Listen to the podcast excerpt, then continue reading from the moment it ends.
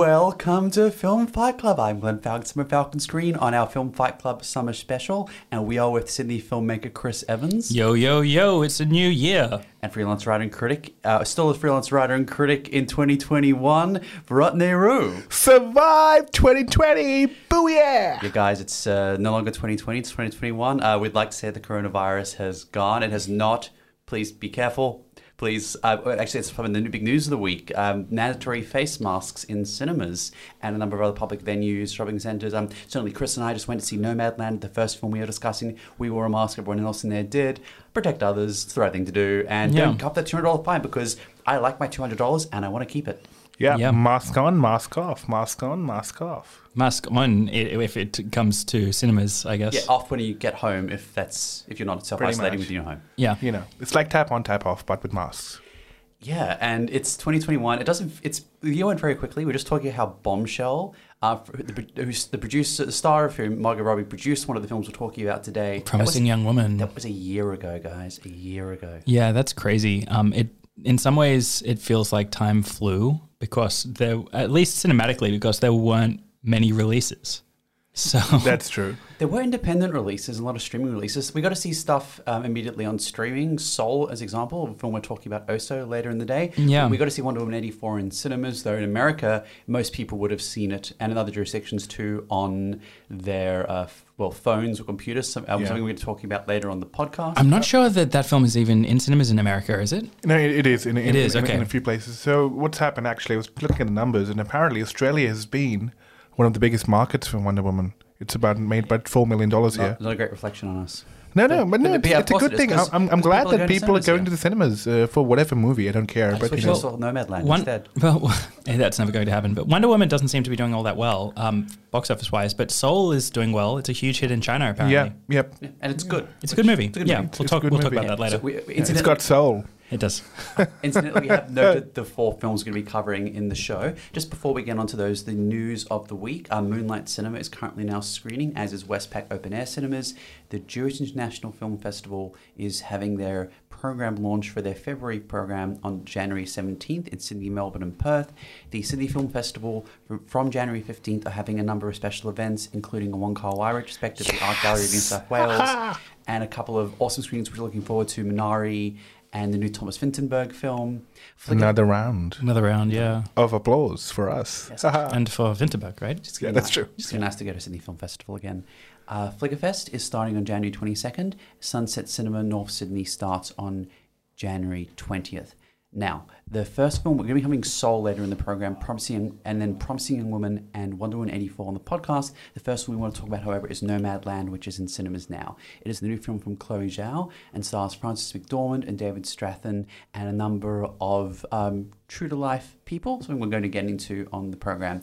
It follows a woman played by Frances McDormand who lives a nomadic life throughout Nevada, having, as we learn throughout the film, um, lost the traditional life, including um, her the semblance of her town, which was dere- the postcode of which was deregistered following the closure of the mine, which was, as we uh, as is made apparent, the lifeblood of the town, as too often sadly does happen in the U.S. and around the world.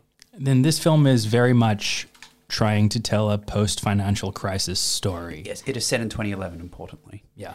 Yeah. Um, so, of the four films we're going to talk about this week, uh, this was my favorite. Um, I really enjoyed. I enjoyed Frances McDormand's performance. I think it's a sensitive portrayal of a part of the US which isn't often depicted or depicted well within cinema. I really liked how uncondescending this film was towards people of a variety of different stripes and colors, you know. Like you, you see like the stoner hippie types and th- they're just depicted as ordinary people. You see a big tattooed Latino guy. It's just a nice guy who wants to have electricity for his, his daughter's birthday. It, it's trying to be open in a way that American film depictions usually are not. I'm not. Yeah, it's uh, welcome to Film Agreement Club. This is definitely the best film of the week, but also, Yeah. you know, it's it's it's a very kind film, and I, and I made a long post about this. About I think there's something we've lost uh, in contemporary films. It's the films that are kind and unjudgmental. Another film that comes to mind is Leave No Trace. Is also a classic example of that.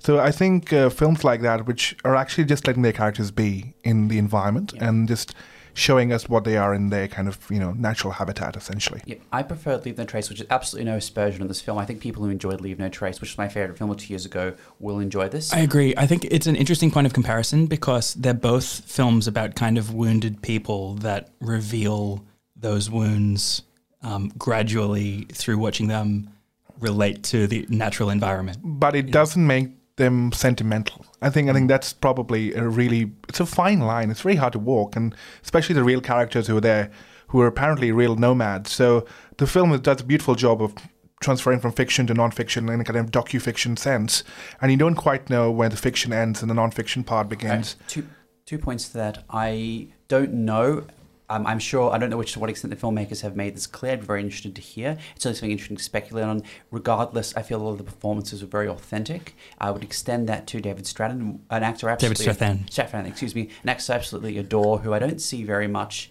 and obviously was cast in this and it was exceptionally good. I'm pretty sure almost everyone in the film, outside of McDormand, Strathairn, and the people playing their families, are just uh, playing themselves. Um, this film's based on a non-fiction book. If that, so is, if that is the case, then uh, bravo to the filmmakers. I, yeah. I, know definitely uh, the characters Swankie and, and Linda May were yeah. definitely real life well, nomads. They, if you look in the credits, every, yeah. everyone's name is the same as. yeah, yeah, no, no, those, those two definitely. But were. this is something that's went out of fashion for a long time. Certainly, Bullitt and other like films were cautionary tales in this regard, but hey, um, they did it well. It might this sort of docufiction might come back. We talked about the Florida Project a couple of years ago, wonderful film, and this is very much in that spirit. Chloe Zhao has been working uh, towards this for a while. Her last film, The Rider, um, got a lot of praise a few years ago, and that that was a film with with entirely um, characters playing themselves. Um, a, a, fictionalized version of the real events they were going through. Um, this film is much more written in terms of the McDormand character, but she completely makes it feel real. Mm. I, the word that I came away from the film um, with thinking about her performance was real. Yeah, as Virat said when we were discussing it off yeah. air, she she underplays it just enough. She's completely believable, um, and she. I think what what's amazing is how multifaceted the character she sketches she does. I mean, th- there's a beautiful kind of slight uh, unease to her character because she's never quite comfortable. Uh, and you're never quite sure whether she's settled even wherever she is. So she's technically a nomadic character as well. Yeah. She's never at home in, at any place, even when she's on the move. She never quite settles down in one place either. So she has to be on the move constantly because she never quite feels at home. And that theme is explored quite differently throughout the film in different aspects.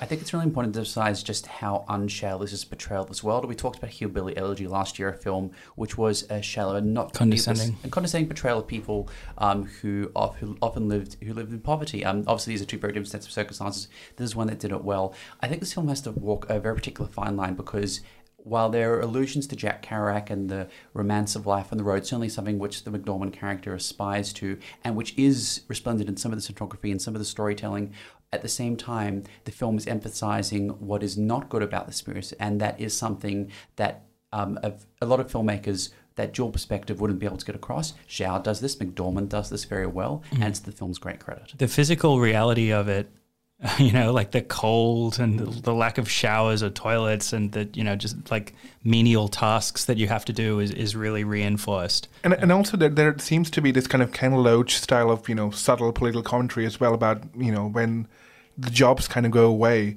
and you have to you only have mid you know menial jobs which are there for like a month or two but you mm. you know you have to wait around for the next job season to come around it's it's not as on the nose but it's still very much apparent that you know you can't have a lifestyle you can't sustain a lifestyle if you want to even though you might be attached to a certain place.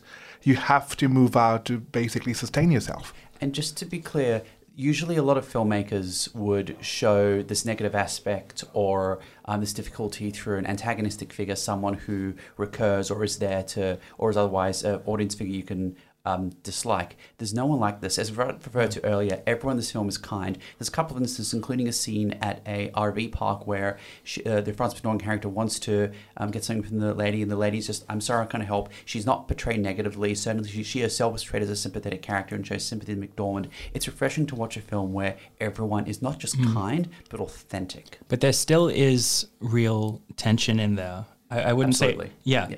Um, partly just in the way people are, and the I think I like how you get to see the little quirks of McDormand's character, and um, Fern is her name. Um, maybe a little bit on the nose with the return to nature running theme It in was, this. it was fine. I, It's it, fine. It, it didn't occur to me. It didn't bother me. Right. But it didn't until I, I mentioned it just now. But she um, has her little quirks that rub people the wrong way. Like you, you see that a little bit in the relationship with her family, but without ever, you know, having to be a really antagonistic figure or having to, have her be set up against um, an antagonist. But the, the real tension in the film and with her performance, I think, is between this idea you were talking about, Glenn, of the Kerouac type romance of like life on the road um, versus what is troubling her internally and her inability to settle down anywhere. You know what I mean? Yeah. Like like it's not just a embrace of getting into the wild. Like, Yeah, it's- like it's- the it's- movie Into the Wild. Exactly. It's it's and it's not. Uh, um, It's, thinking always kind this- of about like what is she running from and can she ever be at, at, at home? Which they go into which- to an extent a a little bit late in the piece, but I still really appreciated it. Yeah, I agree with that. I don't think the ideas are as fully developed as they could be in this film. Um, I'm basing this off memories of it from a long time ago, but I think the real classic of th this kind of genre in film is Five Easy Pieces, and that, that Ah, got yes. so in depth Yeah. Hmm. with the character study of the Drifter. Um, but this is this is very good too. And she I does go agree. through an arc. Though she does, but Yeah. yeah. I do wish some of these things came out earlier in the piece, or maybe were explored with a little bit more depth. And towards the end, I feel like um, the visual poetry aspect is is kind of repeating the same points a little bit, as opposed to moving us into new territory. But it's still it's still beautiful to watch. But there's actually the repetition I didn't mind because there's this rhythmic nature to it, which you kind of get eased into. Uh, especially, and here I would like to highlight the use of the score by Ludovico Einaudi. I'm usually, uh, you know, I Hate feel. Einaudi's, yeah, music in it of itself is quite a snobbish thing. But the way it's used here, yeah, it's it's you know, it just feels very smug to me, you know. But It's used really well here. the the way it's used here, especially, it does infuse. It just goes very well with the kind of you know, uh, the slowness that is depicted about you know that you need to slow life down deliberately to kind of live it and experience it, without it making it too romanticized. So I think that balance was very cleverly struck. The other point which I really liked was this kind of dichotomy between the choices that she has made and her family has made right? And that tension was, I think, very well brought out without judging either side, because the families made very different choices, and they acknowledged that without it being a massive confrontation. It's actually a film which is just. It sneaks up on you without you realizing it. So you're listening to a Film Fight Club on 2SER. Um, I, we talked a lot about what we liked about the film. I'd actually like to talk about two negative things I liked about the film. This is actually a perfect segue because Virat referred to the scene with the family. This isn't a major detraction for me, but we talked covered a ghost story a couple of years ago, a very contemplative film, and there's one scene where very annoyingly characters just jump in and explain Oh, the moral they- of the yeah. film. This happens here too, in a scene where they discuss the housing crisis. Um, I'm glad these issues were teased out. I just wish it hadn't been so blatant, and because of the dialogue and lack thereof, so abrupt when it came to five characters suddenly talking. I think that was a, a, a detraction of the film. It lessened um, the impact of what was otherwise a very valuable discussion and thread. There are a few points in the film where I feel like it steps a little bit into being too on the nose, and that was one of them. Yeah, there's just a couple of moments where it's. Um, we're going to make this very clear what this film's about. Yeah. And anyone watching this film will get it, will understand it. You didn't need to be told. Um, but, but still, I felt this was a much more short film uh, in an improvement from the Rider. I thought so as well. because you know the Rider was also I felt was over-explained at moments. This was less so. So I think you- Sh- Chloe yeah. Zhao is on the right track. She's on a great trajectory, and yet her next film is the Marvel film The Eternals. So let's see. It's it's a deal with the devil, but I'm so glad Disney was pushing this as a Boxing Day release. I just, I really wonder why she wanted to make that film, the Marvel one. I mean, I mean, I guess we'll see when we see it. But her in, career up to this point has been about really gritty realism. Does she have aspirations to make huge blockbusters? That sh- this Marvel film could be the ticket to her If- if making? If I don't know. then fine. Just But but that's the thing. edit- editors Would would, you put in good would people even know about Nomadland? Because now they might even give it a chance. We would have if, known about you it. We, we saw the Rider I know at we, SFF. we know because we're just we're connoisseurs of cinema. Yeah, we are the greatest. yes, go watch the Rider. but there was one. Um, me and Glenn actually discussed uh, something that rubbed us both the wrong way, um, which is the filming style. yes, we just had to credit the cinematographer which we have in Joshua James Richards. This film lives and dies on its cinematography in large stretches. Very Yeah. documentary style cinematography, um, uh, but it's a little bit inconsistent in the approach to the way things are shot. Midway through the movie, here comes the obligatory Film Fight Club reference. it goes into this very Malick type style. You know, low angles at sunset, the camera's creeping forward, floating around people's faces, focusing on what people's hands are doing, and um, big wide shots with like a you know zooming up to a tree or a cactus or something. Classic Malick. But then when we get into a conversation scene. Um, it goes to a very conventional classical style of shot reverse shot kind of close ups or um, you know classic mid shots and stuff like that Malick and his cinematographers who are creating that style afresh essentially use it as a unified visual approach and film everything in that in that style. Whereas here it feels just kind of like a style. It works very well, but it ends up feeling more like a stylistic affectation because the film doesn't maintain the same visual approach. My concern was that about 80% of the film is shot in this handheld, semi laid back docufiction style. It's a little polished, but still feels very lived in great. There are bits that where it's like some bits involving house, a lot of the interior sequ- houses with the interior sequences, which are a little bit more polished, which are the consistent parts. There were other bits where, by necessity of speaking to these real people, there was just one or two cameras, as Chris said, shot reverse shot.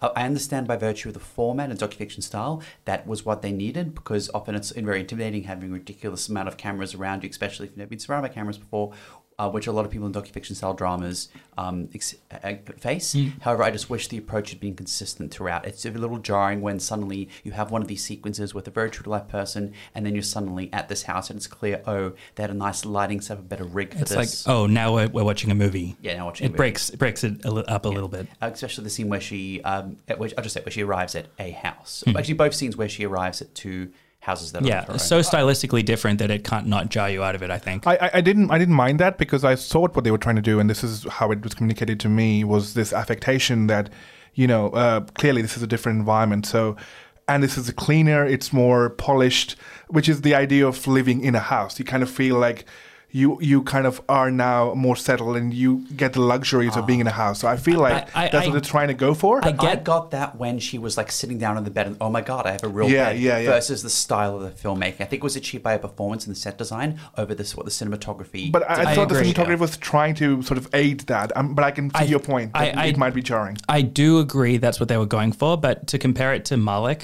um, you know, who uses a consistent approach, which is one of the me- the styles that this film borrows um, he still manages to give you a different feel when it's a bunch of people in a house versus or in an office or something in his latter films set in the present day um, versus the expanse of outdoors while maintaining a pretty consistent style. That the, the shift in style is more subtle.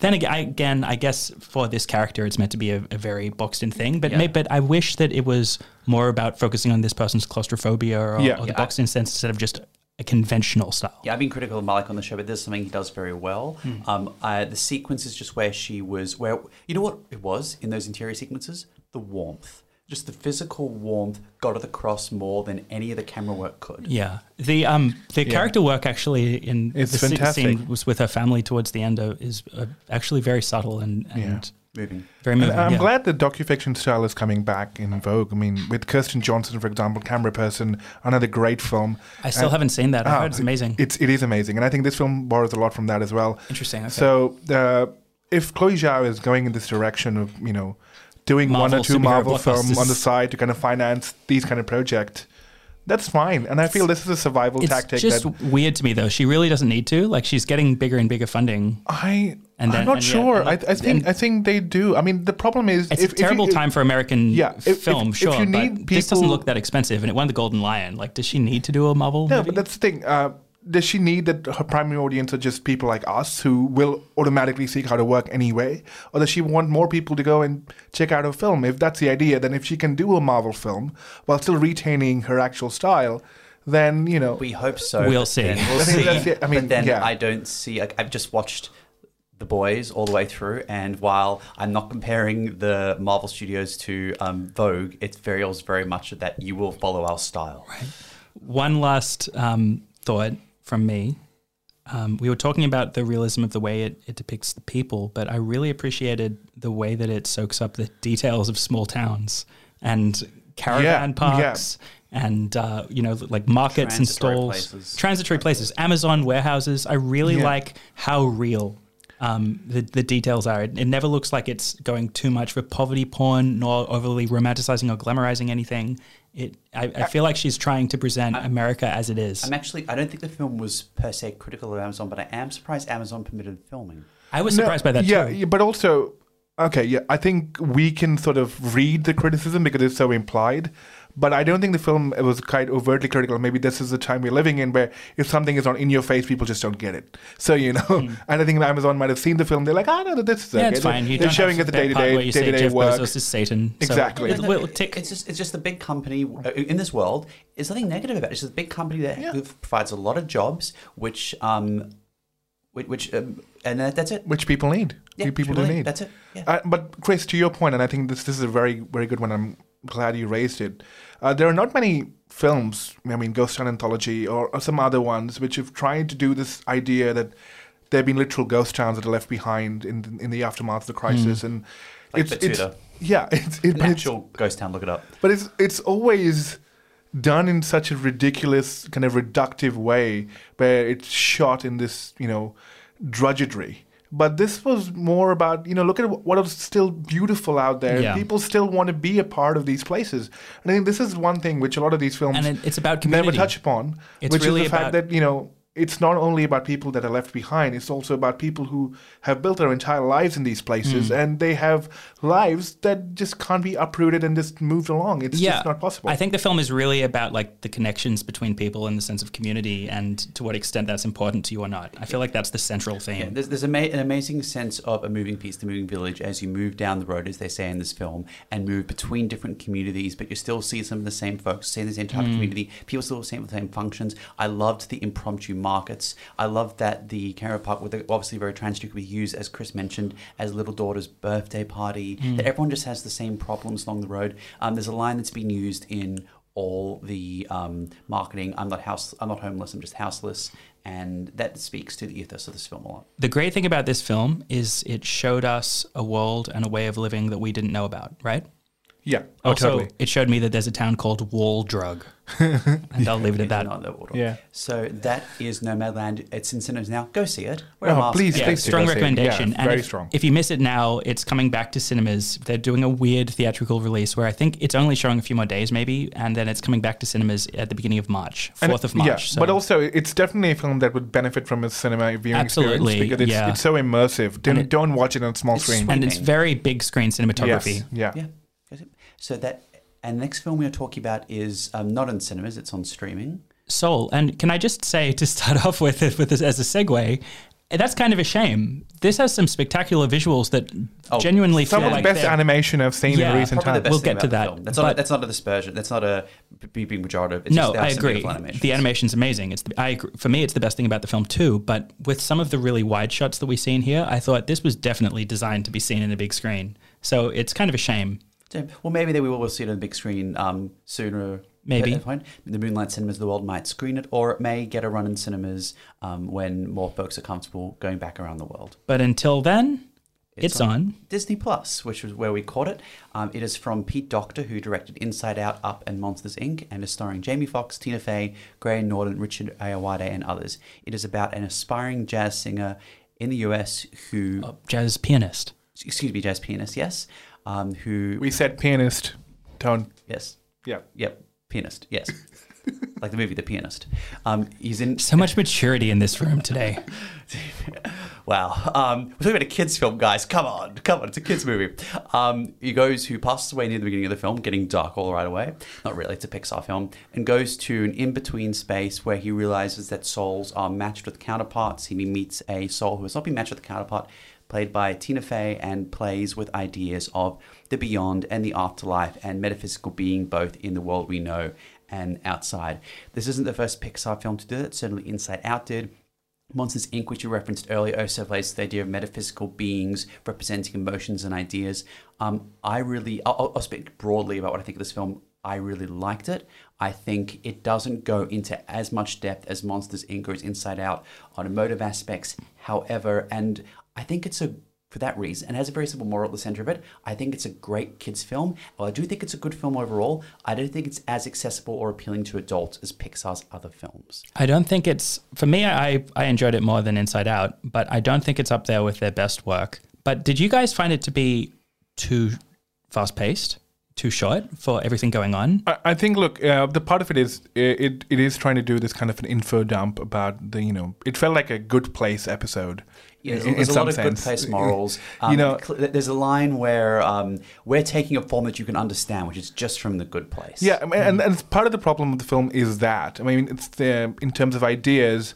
If this was before The Good Place had aired, this would have been fresh. But now it kind of feels like it's a spiritual sequel to The Good Place, like an episode of The Good Place. It's also a spiritual animated. sequel to Inside Out. That's It- true as well. Swap out Amy Poehler for her, her Yeah. Tina Fey, which I mean, oh, Yeah. as, Yeah. as a floating bean thing with it glows. But but and Inside Out came out in a pre Good Place world, so Right. you know it felt still. But this one is but very Inside much Out- about pop philosophy. But Inside Out, I, I disagree with Chris. I think Inside Out is better. Really interrogated the ideas of how sadness and other emotions could contribute to life. This has an, albeit important but more simplistic moral at the center of it that kindness is good and that you can be lead a good life and be by being a good Samaritan, simply contributing on a day to day basis. Those are good morals. It's a great kids film. I just think that it's not as philo- while it is philosophically deep. I don't think it's nearly as philosophically deep or, or as engaging as Pixar's other films, which isn't a big attraction because Pix, it's a good film. It's not as deep as their best stuff, but um, Up I, I still which, feel this is um, this is a better jazz film than anything Damien Chazelle has done. How about captured- that? I That- really that's, liked that's a hot the- take. Yeah, a I good- it's really liked the movie. way they animated um, Yeah. the jazz. The getting into the zone, It- which borrows a it bit from feel- Ratatouille, the way that the, the tastes were depicted. feels real. Jazz is Um, you know with an African American protagonist, and it's Yeah, not Pixar's co-opted by white people. Yeah. yeah, um, which wasn't the case in what you're referring to, El- La La Land, which wasn't a good movie. But we're not getting into La La Land now. The time has passed. I look, the movie worked on me. Um, I did find it moving. I did find it satisfying, but I still get that feeling of like this is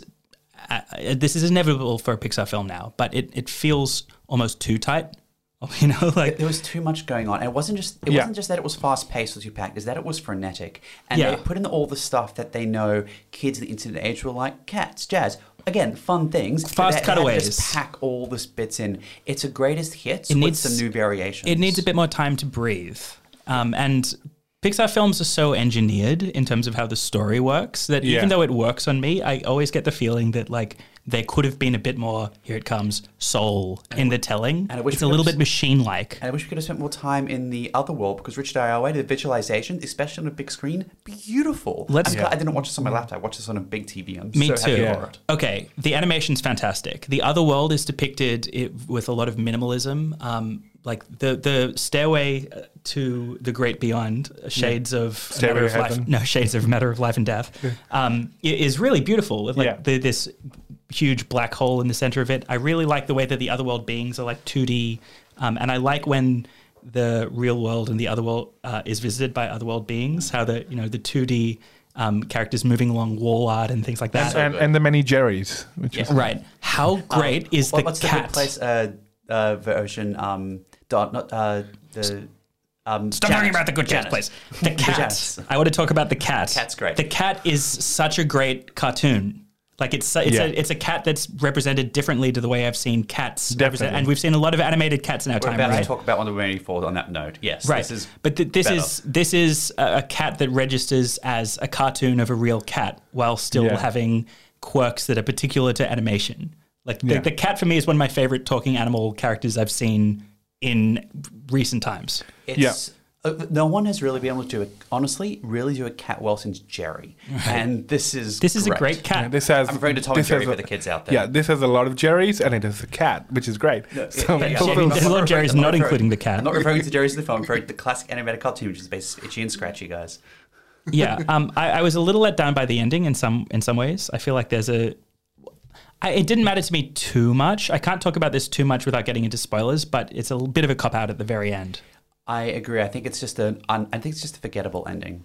So The movie ultimately, I think that's it. It's just a bit forgettable, right? but still, still a good film. I would still It's recommend still go good. watch it. It's Yeah. still good. It it's was- just so formula and so familiar that it can't help but not register that much the next day. But I would still recommend it. I would recommend it too yeah. for an easy I'm, watch. I'm, I'm a bit kinder for this one. I, th- I liked it. So that is Soul. It is now streaming on Disney Plus. The next film we're talking about is Wonder Woman 84. It is from director Patty Jenkins and starring Gal Gadot, Chris Pine. Surprise, surprise, he's back.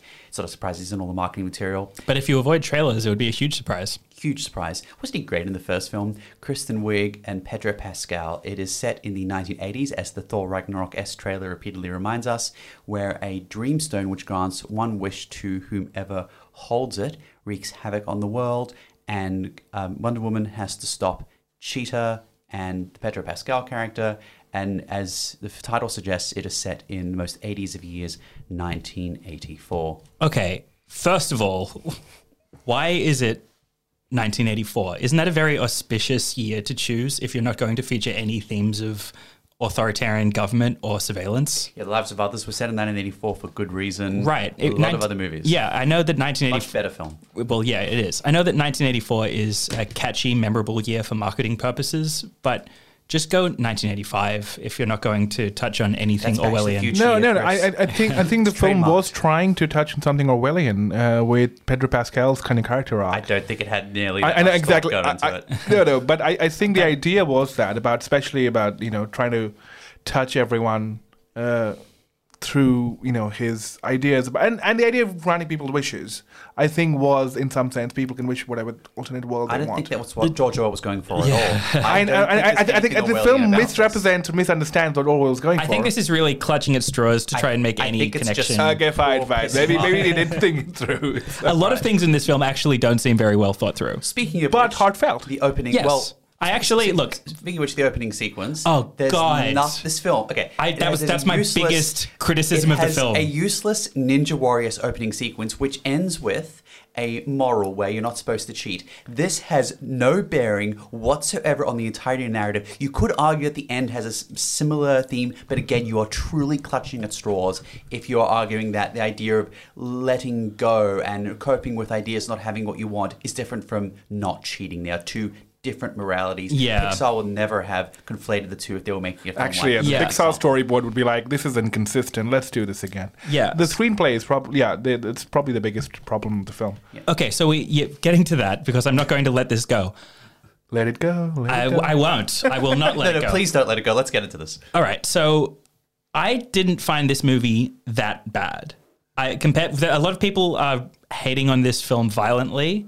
Um, for me, yeah, it's dumb. Yeah, it has a lot of problems, but I don't think it's significantly worse than your average superhero movie. I prefer it to your average Marvel film without liking it that much. But I Moderately agree. yeah, but I think the reason why everyone hates it is people check out in the first 10 minutes. It has a terrible, really, really long opening. When it went like, You know what would have been great? If the best scene in the film being the opening sequence which was the second scene in the mall, that classic 80s mall in every single movie, that would have been good. I disagree, but since I refuse to let go the opening bit, But I- I'll, I'll I'll respond to you once you're done with your uh, amazing, passionate defense of this film. well, you're, you're not about to hear that. You're about to hear my complaints about the opening.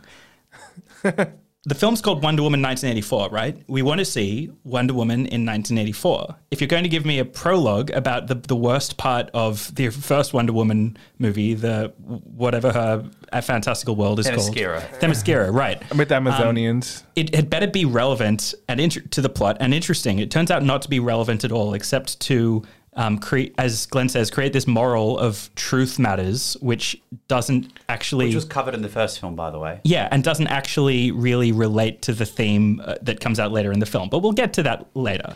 But um, it feels like I'm watching Mulan or something with like, look at this amazing young girl who can do everything. But she can do everything when she needs to. The invisible jet happens just when she needs it. She learns these powers just as she needs them. And yes, there's an argument for um, I, I there was impetus to do it now, but it's just too goddamn convenient, and no explanation is given just how she could have uncovered these powers. But anyway, she's a little girl and she's doing Ninja Warrior, and I feel like Much better show. I feel like this scene could have been Not like, be there. Three to yeah, it could have not been there at all, which apparently the studio demanded, but Patty Jenkins said no, this stays in. But if it was going to be there, it could have been five minutes max. Instead, it's eleven minutes. It's like we get it. She's powerful But- and but- strong. we get to watch her jump from platform to But you know platform to platform. But apparently, this because scene was already watching it happen. teased out and released, you know, before in, in part of the marketing material. Right. As you know, Didn't ha- oh, Okay, so here's the thing about the That's way it on them. ends. Here's the w- thing about the way it ends. She slides down some little chute, which um, gives her a shortcut to the finish line, and then her it's like in mum. Trooper Beach where you go through the I was about to make the Mario Kart point.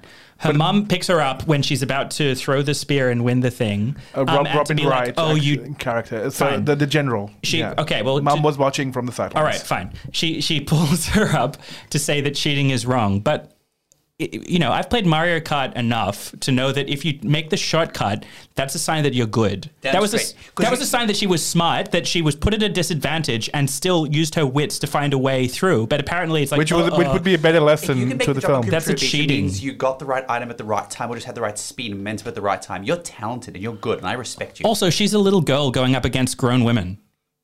Oh, so Like, give her a break. But hold on, in the first one, wasn't the whole thing that she didn't know she was special? How come here now? How come she's now she's amazing? She's a child prodigy. Yeah, this, yeah. This, this film So the op- reneges on so much of the first film, including the Chris Pine bit, which we'll get into a second. So it opens badly, and then we get on to um, Glenn's favorite part of the movie, the mall scene.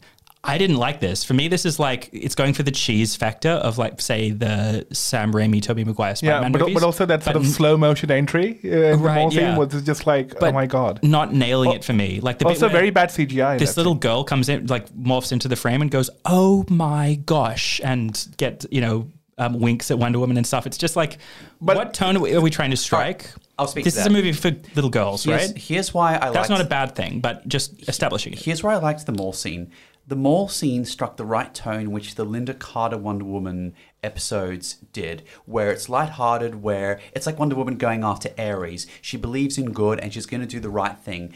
The rest of the film, Pedro Pascal and certainly the narrative are going for a much darker DC Universe S tone. I'm fine with one or the other, pick one, but I think the narrative and all the other actors and certainly direction is going in different odds with what Gal Gadot is trying to do, which is more in truth to what the Wonder Woman character actually is. I think she's got the depiction down right. I think she's in the wrong Wonder Woman iteration. Uh, The reason I like the mall scene, it's the one moment in the film where there's not just a consistent tone, but there's a tone I like and a tone I'm familiar with and enjoyed from the Wonder Woman and further envelops on the Lynda Carter um, style of narrative. So I enjoyed that. I just wish it had not been the only scene in the film like that. Okay. Uh, there are a few things. A, Gal Gadot is a bad actress. No, she's not. She just has a limited range, which this film doesn't latch onto. The Fast and the Furious, and certainly the first Wonder Woman, worked within her range, and she was very, very good. Well, that's the definition of a bad actress if you have a limited range, But right? it's fine. But most, a lot of actors have a limited range. They're just working within scripts and narratives which work to their advantage. enough. That's fine. But okay, the, the hottest take I have is that rather than saying this is a superhero movie, this is actually a very good Christmas movie. And actually, It's the nice timing of movie. this, the timing of this release at Christmas, was actually kind of apt. It, It was, this, yeah. This is quite sincere. This is as sincere a DC movie I've seen, without it trying to, you know. Uh, without all, all, all, all, all, all, all the kind of godly metaphors that usual DC films have. This still has that. This has its share of gods. But still, the sincerity of it about trying to go for lofty ideals like truth, then that's more important. And you can save the world because it's up to you rather than some kind of otherworldly godly figure. So the idea, you know, lofty ideals is aspiring for is more Christmassy than, you know, this, uh, than kind of, you know, the darkly DC universe that's been established so far. That was kind of nice. I really liked how it's not this ironic quip fest. Like the Marvel movies for me, like sitting through. I think the last one I saw. No, I saw the Spider Man, whatever. But the like Ant Man and the Wasp and the Endgame thing. It's there like were it's some stakes in this. Ye- yeah, those movies for me, like the the level of irony where everyone's fighting to have the best quip. For me, that's just like sitting through hell at this point. So it was nice to watch a movie that tries to be outwardly emotional, that tries to have a sincere message, has the characters, you know, like swooning and crying and like try being people, like cartoons of people, but it it's, has some recognizable humanity in it. And as Virat said, goes for a really big, big uplifting, emotional ending. All right. I liked that. A couple of things on the ending. We're not going to spoil anything, but I appreciate that at least in its visual storytelling and its set pieces, didn't go for the big city scale destruction all these films do. Having said that, there was still a beam, and why is there always a beam in every single one of these things? The way actually that they resolve the big bad um, in this film is, is refreshingly different for a superhero film. Yes, and I appreciated um, maybe just scarred from Cats, but the way they did the movements for Cheetah, I actually quite liked that. Although there is a obligatory dumb fighting scene with Cheetah, with, which is like classic Yeah. bad It's- it's- superhero. I- I who actually- cares? No It's- stakes. It's very, it's very Spider-Man 3 Venom-esque, which is the Yeah. worst thing I could say about any movie. CG creatures punch each other yeah. until one of them stops. No, no. The, the problem was I, Wonder I, Woman levels up. I leveled up. Yeah, she does. That, that, Yeah. that, that's the level this film was working But but the. Yeah. the, prob- the problem was that I, I just didn't buy the whole transformation of Kristen Wiig's character into Cheetah. Well, the motivation absolutely. wasn't Oh. that strong. We're Oh gonna my get god. to this. Oh my god. Okay, so the way they sell it, it's very not another teen movie Janey Briggs. She takes off her glasses and lets down her hair, and suddenly she's a different person. She's a babe. I mean, yeah, she was very attractive when she did that, but she was already attractive. That's before right. that She was well. already attractive. I know. But the whole whole idea this movie is trying to sell the idea that she suddenly became. She's hot now. It was like, but she already was. You know, I mean, That's unless not nearly the point. The point is that they put li- very little scripting or effort into showing a transformation into Exactly. the most iconic Wonder Woman villain. And the thing about this is but still, Wiig did pretty well despite. She limited Wiig's great. things. Wiig's great. It's it's great embarrassing watching Gal Gadot trying to act next to her. And better She's- than Yeah, uh, which is why I'm Gal saying so she's terrible not. as an I mean, actor. anyway. No, no, she, she's good. It's just there wasn't she's the right not. scripting for it. She's is- she's I, I made my point about this earlier. She's good with Chris Pine because they have insane chemistry, Let's which she's is talk good. about Chris charming. Pine. No, no, no. We need to talk about Cheetah. all right, okay, sorry. let's Sure, keep sure. stay on stay on target. Stay on target. Okay. wish this film had. Uh, yeah. what happened to the pacing? This is a two and a half hour film, It should not have been two and a half and hours. yet not much happens. For some reason, in The two and a middle, half- the middle was the muddle. Yeah, The Baba G. They're like, what? What the hell was all that? for some reason, in a two Oh, and the a half, Egypt sequence. for some reason, in a two and a half hour film, they weren't at all able to sell you on Kristen Wiig goes from nice person who is lonely, you know, the the sad nerd character, to being basically super evil. Like she's not super evil, but she's she has no moral compass. She doesn't mind that Max Lord, Pedro Pascal, is doing evil things because she enjoys having supervillain powers. If you want to point in comparison, the terrible Amazing Spider-Man 2 Electro's arc, it's basically the same treatment here. It's the same. It's comic book movies have been doing It's- this since Michelle Rid- Pfeiffer's it's Catwoman. It's Riddler. It's Catwoman. It's, It's Catwoman in, it. in Batman Returns. It's so just rote Yeah. and boring.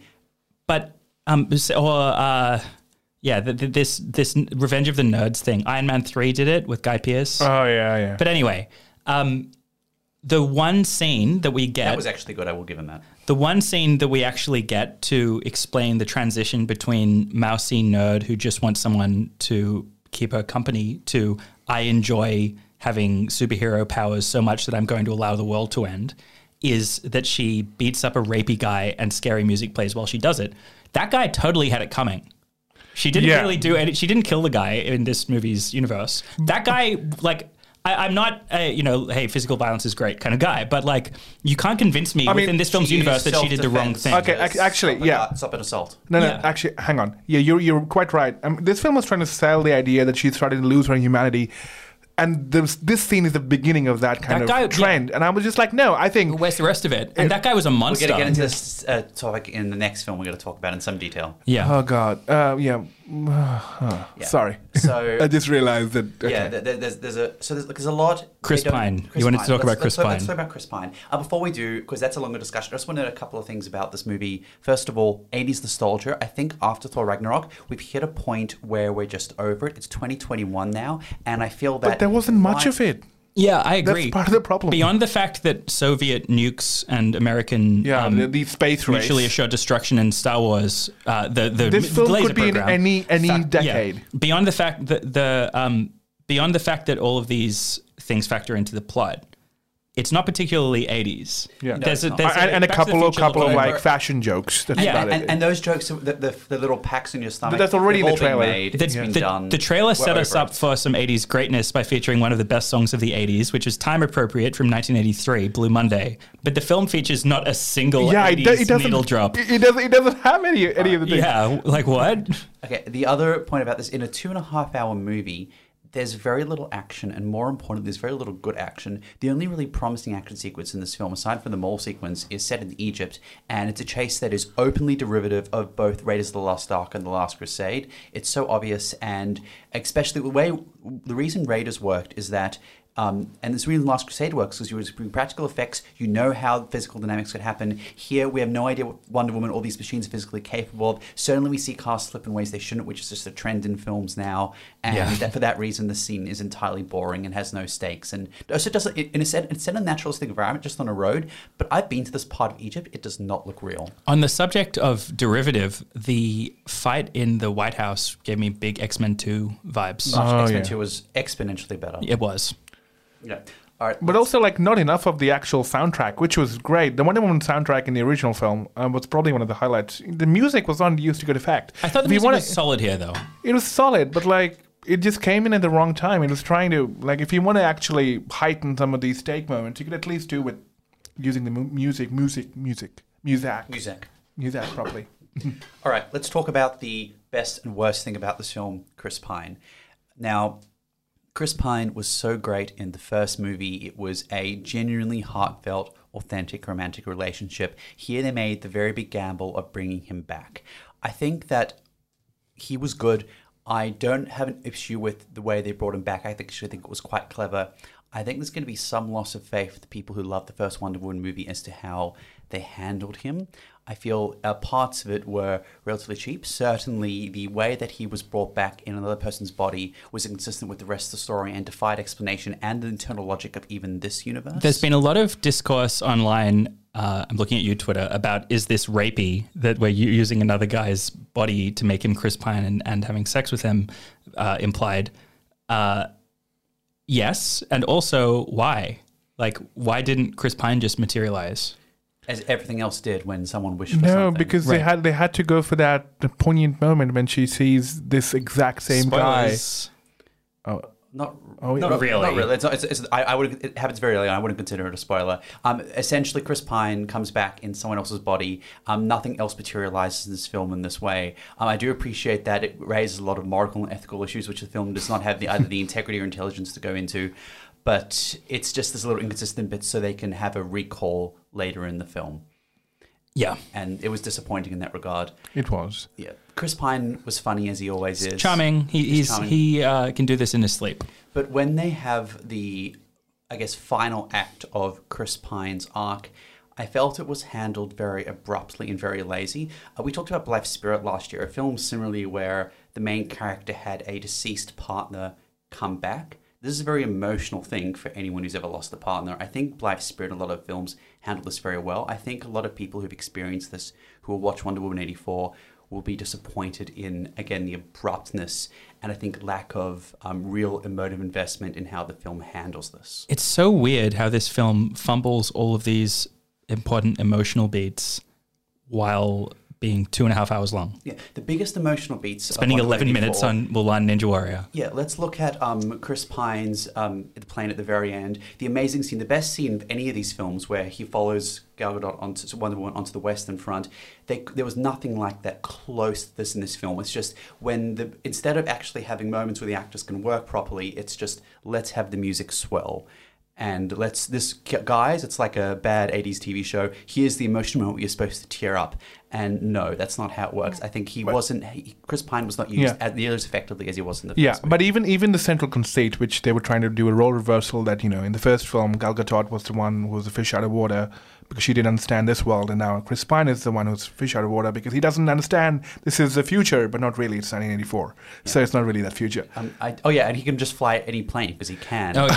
Oh, all God. the jets at the Smithsonian are fully operational. My God. Uh, uh, yeah, I was just like, wait, they're just Okay, I- that- lying that- there in their That I didn't mind, but there were other ways they could have. It was weird. moved There's a lot of things in this that aren't very well thought Yeah, through. a lot of conceits just have set pieces. Like the whole scenes in the trailer where they're going through fireworks, they had to do a lot of uh, plot gymnastics to get to this, and it's nice to look at. But we didn't need it if you had a, have this much stupid It's spectacle. setup. I didn't mind. It was spectacle. The, but I But think the setup in, was in, so oh, just long and pointless. in in that sense, I think Pedro Pascal was the only one who understood like the world he was operating He was in, and, so good. and he was very happy to ham this it up. film. He was Like, hamming he it was- up a while, but not too much. But in, Like, in a good way, like because in the emotional scenes, I really felt his the only emotional arc that actually you know has the payoff that he deserves.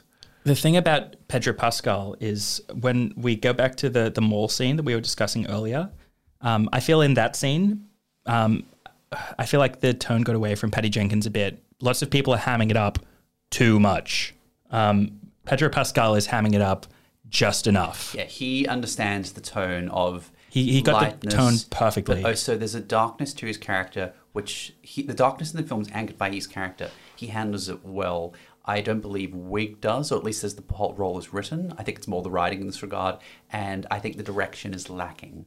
Hmm. Um, and I think maybe this is due to the reports of what 30 scripts that were running around during development, which is ridiculous. Really? Uh, Wow. Patty Jenkins came out. They came out with that th- today. Variety. 30 scripts. Uh, Wow. the- The 30 versions. Like, 30 I- drafts. I, I believe it. Is that just many different writers all and because together different- I- yeah. because it, it's the, credited to Patty Jenkins and Jeff Johns, who's a DC guy who's now. Um, But there's always writing a writer's room though Yeah, and there's another involved, writer. and, and then there's a producer okaying. with so- this kind of, but yeah, I, I really wonder if it's like 30 people writing ideas based on what Patty Jenkins and Jeff Johns come up with, and then they pick what they like. I mean, It's, how does this happen?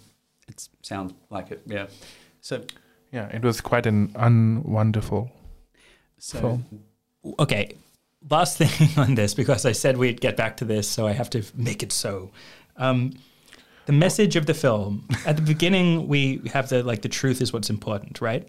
But what is the real message of the film? I still don't know. the, the, the message of the film as is to the effect of you have to not just let the past go, but you have to not live in the past. You can't have just get everything you want. You have to live without everything you want, which is different from do not cheat, do not take shortcuts. Yeah, um, but the the thing about um, the idea of pinning this on wishes and saying that wishes are inherently bad um, is a strange and I would say not actually very positive message because having a wish is the desire to make things better for yourself. yeah, I Telling mean, people not to have wishes, which is essentially the No. direction this film is going down, is is um, All right. pushing in the direction of like accepting a bad status quo, Guys- not trying to make it better. You're overcomplicating this. This film was clearly basically the Rolling Stones song. You can't always get what you want, but if you try sometimes, you get what you Which need. Which is a fine fable for a movie if they're just focused on that. but yeah, I don't think that message came out no, clearly doesn't. because It- it's all about you can wish for something and what you really, really want, you know, you get. Okay, Pedro Pascal's arc. This is what he really wanted. All the other things were, you know, perfunctory. The which bit, is like with the stuff with Chris Pine is running with the message in a in a more positive way. but a lot of the but the stuff the message but is not consistent. We don't even know like if that is and the there's a lot of deep stuff in there which the film could have, could have and didn't go for. Yeah, And then the armor stuff, which is also Oh yeah, thrown just, in well, there for, it's, for it's a good sequel. measure. She has to level up and um, Level get, get more XP. and also don't allow a, a genie guy who grants wishes into your life. Doesn't mean um, truth is important. Like there's kind of a, a bit of like weird mental gymnastics to uh, Yeah. rectify these two ideas. That they, they needed to hire a 101 first year philosophy major to you know in part of the writers room someone who could just go in there and say hang on you know you're doing well but can we just have all our thematic elements in one line are all the ducks in one one row or not But it's okay if you throw out fable or that there's like ideas and epitaphs, and that people will like that. Um, so that is Wonder Woman '84: The Return of Jafar. It is in cinemas now. that's a good one i like that The last film we are talking about is Promising Young- Woman. Uh, before we talk about if we want to give a content warning, we're going to be talking about themes regarding sexual assault in film. And at the end of the program, we will be giving the details for the 1 800 Respect line, which is an important service among a number of others where people can reach out to discuss these and other significant issues of trauma and assault. We will also be getting into spoiler discussion of this film in the podcast. Uh, so Yes, but first we're going to be doing a non-spoiler, brief non-spoiler discussion. Yeah. This is in cinemas on Thursday. It is starring Carey Mulligan and is directed by Emerald Fennell, who played Camilla Parker, plays Camilla Parker Bowles in The Crown season three and four, which uh, a lot of folks will have seen.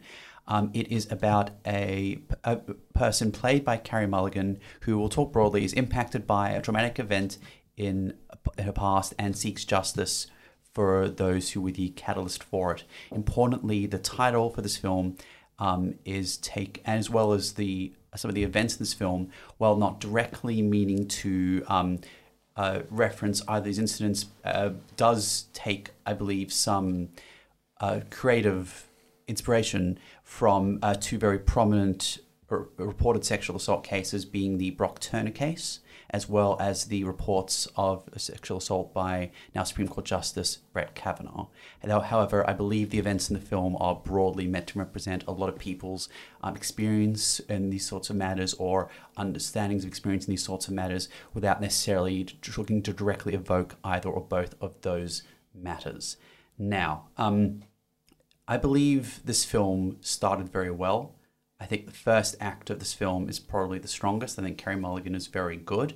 Um, broadly speaking, similar to some of the films we talked about tonight, I think there is a major issues as regards to tone and Oh yeah. Oh yeah. Yeah, the film gets derailed massively. In, I want to hear in, in, the middle act. I, am going to go on a big rant about this movie, but I want to hear from Virat about what he liked about it because I think he's the fan. Um, but I just before we, yeah, I do too. But I just want to clarify what I mean as regards to the tone, and I mean specifically as regards to morality and moral tone. I don't have a problem with a film's a character changing perspectives, moral perspectives of the film. I think that's a good thing. I think it makes for an interesting film. I still have a problem with a film which seeks to say that a central character is either a good person or a bad person or a shades thereof. I just think the tone of the film is not clear as to how the filmmakers of film either see these the central character and else, and how they what they what messages they seek as to have regard, regarding the main character and the actors. I think it's very all over the place, particularly the ending. It's a first time director's movie in a big way. Like the tone jumps all over the place. Um, and I think there's a lack of confidence in the material. Thus, the whole thing is like pop music montages. A big chunk of the film is pop music montages. But anyway. Okay, I, I think you, have been being a bit too harsh. No. uh, wow. Okay, all right. The, I think there, there, are three movies in here, all right? The first one, there is a revenge story, which is, you know, uh, it plays out, it, it plays out. The second one is uh, there is a cutesy, meet cute rom com in there as well, which I don't know what it was doing in this film because it clearly doesn't belong in this film. Uh, and the third, it is trying to be Adam McKay, Big Short, kind of quippy, uh, kind of, you know, satirical political lecture, political lecture about you know the right and wrongness, the morality tale. These all three films could be one film separate to each other, but they are all part of this one film, which is the biggest problem of this film. If you can manage how the tonal jumps happen, and they happen quite abruptly and you know they mesh into each other and you're never quite sure what film you're watching at what point in time because they kind of flip back and forth quite a lot. Uh, this film was actually quite enjoyable, held together by Carey Mulligan, who is quite fantastic. Uh, given what she was given on paper, this role didn't have much to do with. It's quite a a cardboard cutout of the role. She doesn't have much to sink her teeth into in terms of complexity, more complexity. But the way she is able to subtly bring out nuances to a character and still downplayed when she could have hammed it up as much as she could. She still downplays it as much as possible, and the tonal shifts of her own character, which often are, you know, you just don't understand how this character who was doing this thing in the last scene is now just a completely different person in this other scene. She's still able to hold it together, and because of her, I think, very I think understated performance, you're still able to you know withstand the film for whatever it flaws. So I would say you know for Carey Mulligan's performance, I was still very impressed because I've seen she's a great crier on screen. I've said that before, but in this film, I really got to see a lot more to her, which a lot of films haven't afforded her to do. I think she is very good. I think she gives a very convincing depiction and a very nuanced depiction of what tra- tra- trauma uh, and uh, trauma victims can experience on screen. I think I want to make a broad comment on this film. I've talked on this show before. A very huge pet, pet peeve is putting it too lightly. I have with a lot of films where in cinema it's always taken for granted that a man can take revenge for wrongs done to others, but when it's a female protagonist, um, there has to be some act done unto them rather than them just having taking action against a wrong done unto others. This film is a major exception in that regard, and I appreciated that on the very basic level of storytelling. It had the integrity to tell a different sort of story than we're used to seeing. I think the main issues for me when it comes down to tone is that the film by design is trying to reach both an independent and mainstream cinema audience. I think you see this with we talked about Hillbilly Elegy and how every scene resets the tone. Every almost every single scene in this film has a new music cue or a new Yeah. visual style, and it just keeps. And while it's trying to build momentum in terms of a feeling and a sense of dread or a sense of anticipation, you can't do that if you just keep resetting the tone after every four to five minutes, which this film does nearly without fail. The thing for me about this film that is such a head scratcher is why is it trying so hard to be fun? Like it's about I get that it maybe the feeling is this is about grim material, so we need to find a way to make it more accessible to people. But I really don't think it was necessary to try and make the whole thing look and feel like Baby Driver. Baby Driver is yeah, this the dark comedy tone did not and, work you for know, this film. Yeah, and Baby Driver with its I, I've thought of Baby Driver in the scene where they're at a laundromat dancing, and it's all about all the colors and you know, I, I, it's actually a pharmacy in, in this, but it's very similar to the laundromat scene in Baby Driver. Um, but you know, Baby Driver is '80s trash about a guy who's really good at, at um, doing car heists and running away. But- this is meant to be about. This is meant to delve into some like real life inspiration and serious matters about about rape. You know, to me, it, it settled. It to me, this film felt like bad taste. Honestly, Oh well, no pun intended. But at the, at the same time, uh, I don't get. No, there wasn't. I- I- I- I don't didn't get the it either. Yeah. Uh, the film is divided into chapters, and I would be okay if the film, in terms of tonal consistency, was following one tone for one chapter, and then as the chapter changes, there is you know a different facet of the tone coming through. But the problem with this film is, for example, in the first chapter of the film, when uh, the darkly comic tone is most effective, when uh, Carey Mulligan's character is going out to meet all these other, you know, people uh, in in clubs, and you can Creepy see men. creepy men essentially. But you can see basically Adam this- Brody, I have to say, very well cast in this regard. Yes, uh, and uh, uh, famously, uh, I know he was in the OC, but he's always going to be the guy from Gilmore Girls. uh, uh, my favorite scene was with uh, McLovin from Superbad. I don't know, I'm forgetting. Oh, dude, I'm- Christopher Mist- uh, Mintz Christopher Plasse. Mintz Pass or something like that. Yeah, his his take is the disagree. David Foster Wallace loving. Nah, man. uh, which was Nah, uh, man. I, I, Not I, like that. I'll tell you why I didn't like it. Okay, fine. It's I, a- I, I thought at least uh, within that whole chapter of the film was very consistent. And the problem I have with the film is mainly that uh, every time you're resetting, as you said, and Glenn, you mentioned it as well. But uh, even if the film was a different tone with each chapter, you could at least mentally come to an agreement as to okay, this is chapter is changing, which means the tone is now a different one. You know, you know what the best scene in the film was? It's like the second scene where she just some guys on construction started catcalling her, and she just stops and stares. Oh them. yeah, was- okay, that yeah, was- that, that was good. But that that's was the more most subtle thing about the whole film. Everything else is too in your face. Okay, I, the the scene with McLovin. Oh yeah. Here's why I hate it, and it speaks to a general issue I had with the film. Neil was his name. Right. Yeah. This film for me is a bunch of cliches. It's uh, a lot of people are calling it fresh. It's not. It's maybe fresh for film, but if you It's fresh in the way it takes the revenge story. In some ways, yeah. Um, We'll get to that in the spoiler discussion. But for me, this if you have kept up with feminist discourse in the past 15 years, for me, this was all cliches.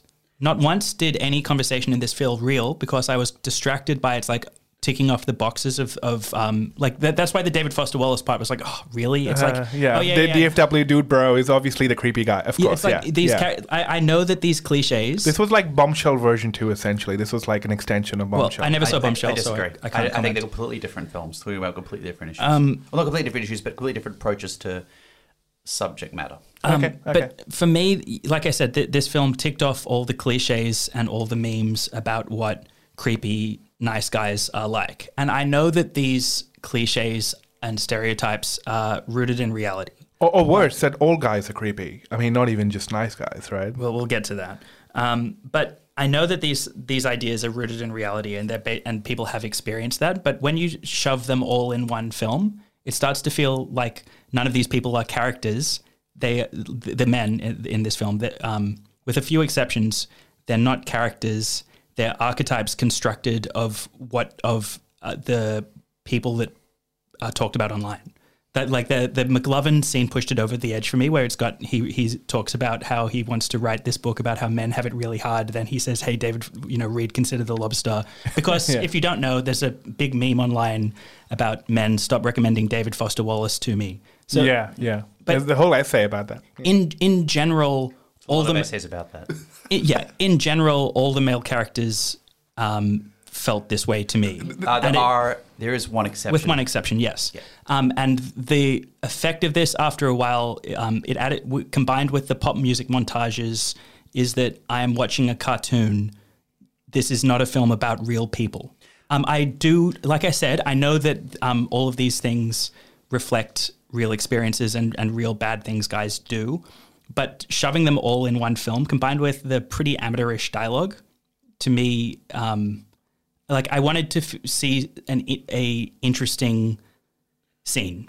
I wanted to see a scene that wasn't uh, ideas and lines of dialogue and um, you know things I've already read about reading feminist articles. I wanted to see an actual interesting character dynamic, and you you only see that in the scene with Alfred Molina, really. Yeah, who's great. Um, it reminded me of a um, the best sequence in Hustlers involving um, a person who is very shows great contrition for Yeah. um, for someone else. He is great. I just wanted to see some meaty drama, and I don't think this film has much drama. I think it's very surface level. All right, I, I had a more fundamental problem with the McLovin scene. Sorry, I, I can't remember the. act- I know we mentioned the Christopher actor's name earlier. Yeah, yeah. I Um, can't forget his name. I I have a more fundamental issue with the scene just on a basic storytelling level. It doesn't tell us anything we don't already know. Yeah. Um, there's, I think, from a dramatic section, and we're getting into the really, I think, consequential aspects of this film now.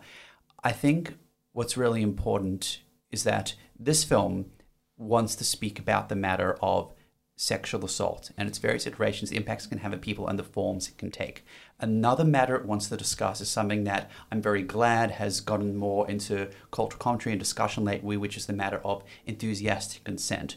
A, a related, but and very important, but also importantly, in many major respects, a distinct issue. I think the film is very instructive when it talks about matters of sexual assault and uh, also again its various iterations. I don't believe it goes into as much detail or as much nuance as I think it wants to or otherwise could have as regards the also very important issue of enthusiastic consent, something we see um, something we see, which we can talk a little more when it comes to spoilers. Um, on the matter of the film's morality, I think, and we, and there's a problem that we don't see, we, we don't know what the film's mor- own moral compass is, as alluded to earlier, and we see this in how in both the Adam Brody character and the Alison Brie character, in that we don't necessarily know or we want to know about um, their treatment or what happens to them. And this is something the film um, neglects. And if the film had gone into a little detail here, I think it would be more clear. But I think it's the film is deliberately ambiguous um, to its own detra- detraction in these regards. What you were saying um, to me speaks to um, when you're saying that there, there just wasn't that much depth in the. Sorry. In in depth in the matter of um, enthusiastic consent as it, Right. as it would have liked. Right. I think there is some, but not as much detail as regarding the matter of Agreed. sexual This assault. is this is um, for me what uh, part of what I was trying to get at um, before speaking about how it, this movie is just all the memes and all the talking points. Like it's I don't think okay. I get that people will find it refreshing that a film is dealing with these issues. But for me, if you've read the feminist literature, this just feels so obvious. This is like this is a movie Oh, to this, tell this, you this is an obvious film. It's is- it's, it's yeah. not it's not trying to you know tell you something which you already don't know or you shouldn't like- already know. Yeah, it's Yeah. this movie feels um, like it, it's making the same points as a thousand feminist articles approaching the subject of rape and rape culture in the most basic way. This is and this is what I mean when I say that I wish there was more drama in there. I wish there was more characterization instead of characters who are sort of like straw men designed to say the things that men say, you know, like to Okay. say uh, you know, men do say this, men do say she she was asking for it because she wore this and she drank and she was drinking or whatever. It's Yeah, just the surface level. like- There's no real people who have you know any depth to them beyond regurgitating talking points about bad things men do. Materials uh, that something like the accused went into very well. Right. Yeah.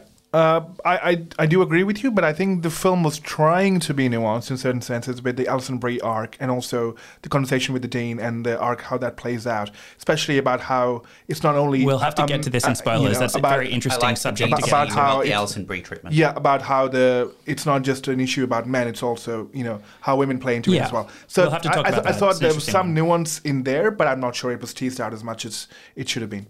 But and yeah. I, with the exception of the scene with Alfred Molina, who is outside of the main demographic the movie's going after, never with male characters is there any nuance. Yeah. Um, Um, a couple of uh, bef- just before we get, I think we're ready to go into spoilers to continue on these tangents. Um, before we do, however, I'd just like to talk about separate to these matters, just the style of the film. Um, the I have one point related to that, and also what I was just talking about. So once then spoilers. Okay, so as referenced earlier, the film tries to go for an independent look and quirky vibe in respects. Clancy Brown, who's a very good actor, just by virtue of his presence on screen, achieves this. Some of the camera work and the interior settings do. Uh, however, I think again the film is very inconsistent in its cinematographic approach. I think the interior shots in her home are very well done in this regard. The rest of the film looks like a very standardly shot Hollywood film. It's Um, a very Sundance. It was a Sundance, right? It's a It's super Sundance. movie. Sundance, It feels yeah. very Sundancey. It's so Sundance. and It's, that's not a negative, by the way. But yeah, it just the has a look and feel as to like it would have premiered at Sundance, and But it, it the. Sundance crowd is the type that's been immersed in this kind of feminist messaging for the last 10 or 15 years. Yeah, so I it- feel like this is a real preaching to the converted kind of film. Maybe the pop style is an attempt to reach a broader audience, but anyway, um, as just no so we haven't referenced him, Bo Burnham as Ryan. He's very very good. he is, yeah. And uh, leading into uh, some of the spoilers discussion, I think uh, another text that handles a lot of the subject matter very well is the Millennium Trilogy by Stieg Larsson, which a lot of people have read or otherwise seen the films. In one major respect near the end of the film, uh, they try to evoke, or at least, at least maybe openly or otherwise not, reference this in an action that the Carey Mulligan character takes, which is um, directly relevant, which is very evocative of something Elizabeth Salander tries to do in The Girl with the Dragon Tattoo. I thought this was a curious choice because they, for anyone who's read the series, it's immediately evoking it. Um, and I would just simply say in that regard that if you are interested, in, if your subject matter is something interesting from a narrative dramatic perspective, the Millennium Trilogy, and especially the first two books, something you should seek out because I do think they are better. I don't. I, I I mixed on this film. I do think the first two films, The Girl Played with Fire, and The Girl with the Dragon Tattoo, are better. They delve more interestingly, I think, also into the idea of rape culture and the way it penetrates society. Absolutely. Um, the feeling, Glenn said this word when we came out of it. Uh, we, we saw the film together, and it was running through my mind watching it. For me, the combination of being surface level um, of the zeitgeist, uh, surface level in its representation of um, rape culture and things men do, and um, combined with the not very well thought through narrative as regards to Carey Mulligan's character, um, with a, which has a lot of B movie worthy ridiculous twists, um, combined with the pop um, feel and the really glossy aesthetics, gave me the vibe that this is an exploitation movie.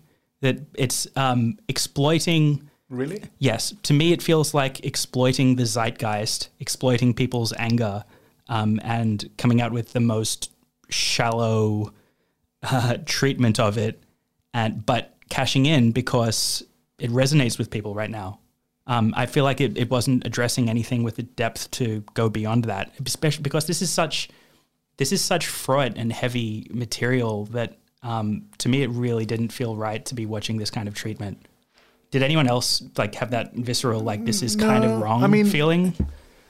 I'm I'm okay with actually. Look, uh, if the treatment is just different, and if it's trying to go for something which is, you know, it doesn't always have to be heavy. I, I I'm on I'm on board with that, as long as it doesn't.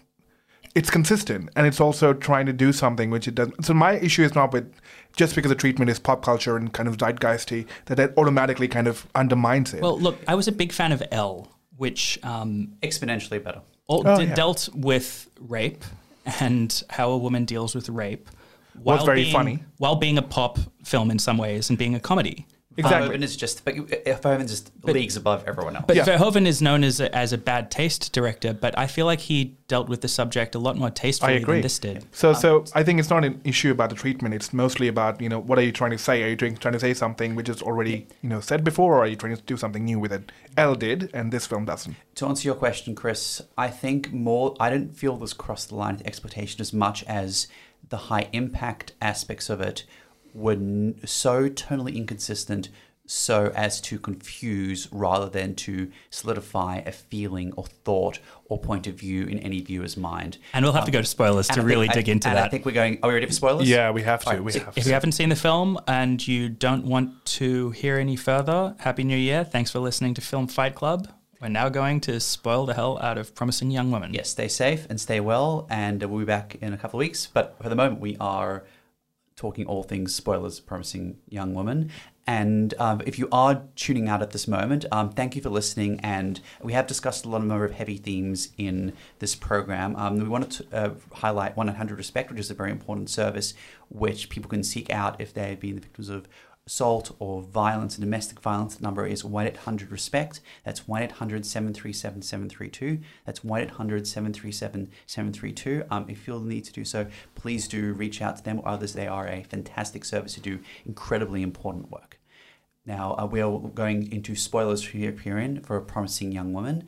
Um, just before we talk about the ending, to be clear as to my reference to the Alison Brie and Adam Brody bit, at the very beginning of the film, we don't know, we still don't know what happens to Adam Brody, and for a long time in it, we didn't know what happened to Alison Brie. I think if the film had been clearer in these regards, um, it would have been very clear as to what she's going for. Certainly, when I walked into this and saw what um, blood on her post this encounter, I thought, "Is this guy dead? Is she going around killing people?" That isn't apparent. Um, it's leading from- you to think that by cutting from this encounter with a guy to like, oh, the the um, blood, which turns out to be a hot dog sauce. Yeah, but uh, it's it's also the the kind of you know Symbolism. Oh, yeah, you eating know, a hot dog. yeah, yeah, yeah, but but also she, it's, she it's- refer to the scissors later in the Yeah, film. yeah, it's yeah. Yeah. Uh, trying to be emblematic. Yeah. Yeah, but but also it's that's that's kind of the problem of the film where it's trying to trying to go for something serious, but like, oh, you think this happened? But oh, no, it didn't. You know, and that's the mm. problem where it almost goes there, but it doesn't. There's just something so trashy for striking that tone when you're dealing with this subject matter. yeah, like if you if you want to be brave enough, just go there. and Just go there, Just yeah. make that movie. And Just there's- make and, it. and there's a big difference between what she did to Alison Brie and what she did to the Dean. I liked the Dean sequence. I think that was handled well compared to a lot of the others in the film. Um, she was obviously going to looking to impress on someone who didn't take sexual assault seriously. Um, To be clear, for those who just love spoilers and haven't seen the film, she meets with the D. We, we actually we should probably fill in what the plot of this is really about because we've kind of danced around that. So to cover what the film is, uh, if you haven't seen the film, or to recap for those who have, um, several years back, a close her best friend, her lifelong friend, was the victim of a sexual assault at the hands of a number of college students in their medical degree class. Um, this has severely impacted her. We find out later in the film that her friend has since passed away after years of her and her friend's parents caring for her. Uh, this has consumed her life. Um, she's since dropped out of medical school and focuses on um, the going after people like the Adam Brody character who don't, uh, who are, as Chris has alluded to, Basically, like frequenting clubs and and uh, other public places where there are creepy men and trying to teach them a lesson. Yeah, essentially. Um, she then a vigilante lesson of some She, kind. she- she then meets um, an old friend from college, um, played by Burnham Ryan, begins to date him, finds out that the person who was one of the people who was responsible for the sexual assault against the friend of the person I think she believes is most responsible for this, so is the most culpability, is having their bachelor party, uh, begins to plot.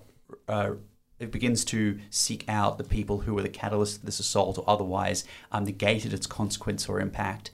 And it also teach an attempt to teach them, less whether it be the Dean or the Alison Brie character. She later finds out that um, Bo the Ryan was also complicit in this.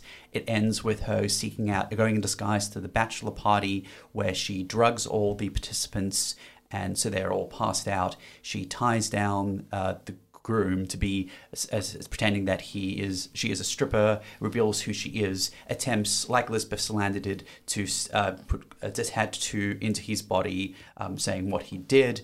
Um, he then however gets the upper hand and kills her and then he and um, the best man, the guy from New Girl, Schmidt from New Girl, Schmidt, yeah, from New Girl. yeah, um, you're right. Dispose of the body. However, she's still one step ahead of them, and she, at the time of the wedding, releases all the information to show that all these men are culpable. At which point, the police sh- show up and arrest the groom, and the wedding is lasted. But the film is, ends on this very high point of, like- Yeah. like, the end of Cruel Intentions. We'll have like- to. It's it's yeah. so much like Cruel Intentions. We'll have to get to that. But back So to that- the. that's the is, is that a fair account of the story? Uh, that's a fair account. So Okay. the Dean scene. the dean scene. So the, the dean was the person at the dean at the time who um, negated the consequence of this assault. Um, she, I think she was one who used the language, "Oh, he's just such a promising young man. We get these reports all the time. We can't ruin someone's life because of these reports. I don't even remember this case."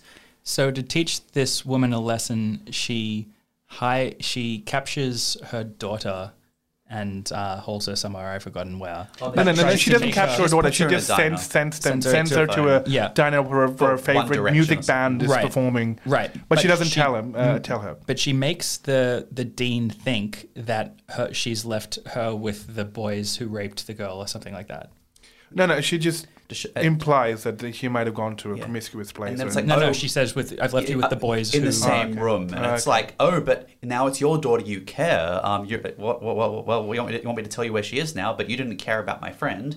And it forces the dean to s- uh, do a mea culpa and say, "What I did was wrong several years ago." So this scene seems to be designed to complicate how our reaction to the character a little bit because it's hard to cheer her on when she does this versus when she's just teaching guys a lesson because you empathize for the dean. I, I, I like her her message is right. You know, there it is hypocritical, but so what? Like, do, do you also find this is the thing that stretches your ability to empathize with Carey Mulligan? No, I, I thought that was quite an interesting way where at least we weren't given a black and white kind of character, where at least we were told that, uh, you know, she is willing to kind of bend the rules a little bit because at that point she was a out-and-out vigilante, which was kind of boring. So this this scene actually made it more interesting. So in that sense, Right. actually, this is one of the more interesting scenes in the film, which was executed and brought me back into like this may be a more interesting film than initially it started out to be. Interesting that you say that the vigilante antics were kind of boring because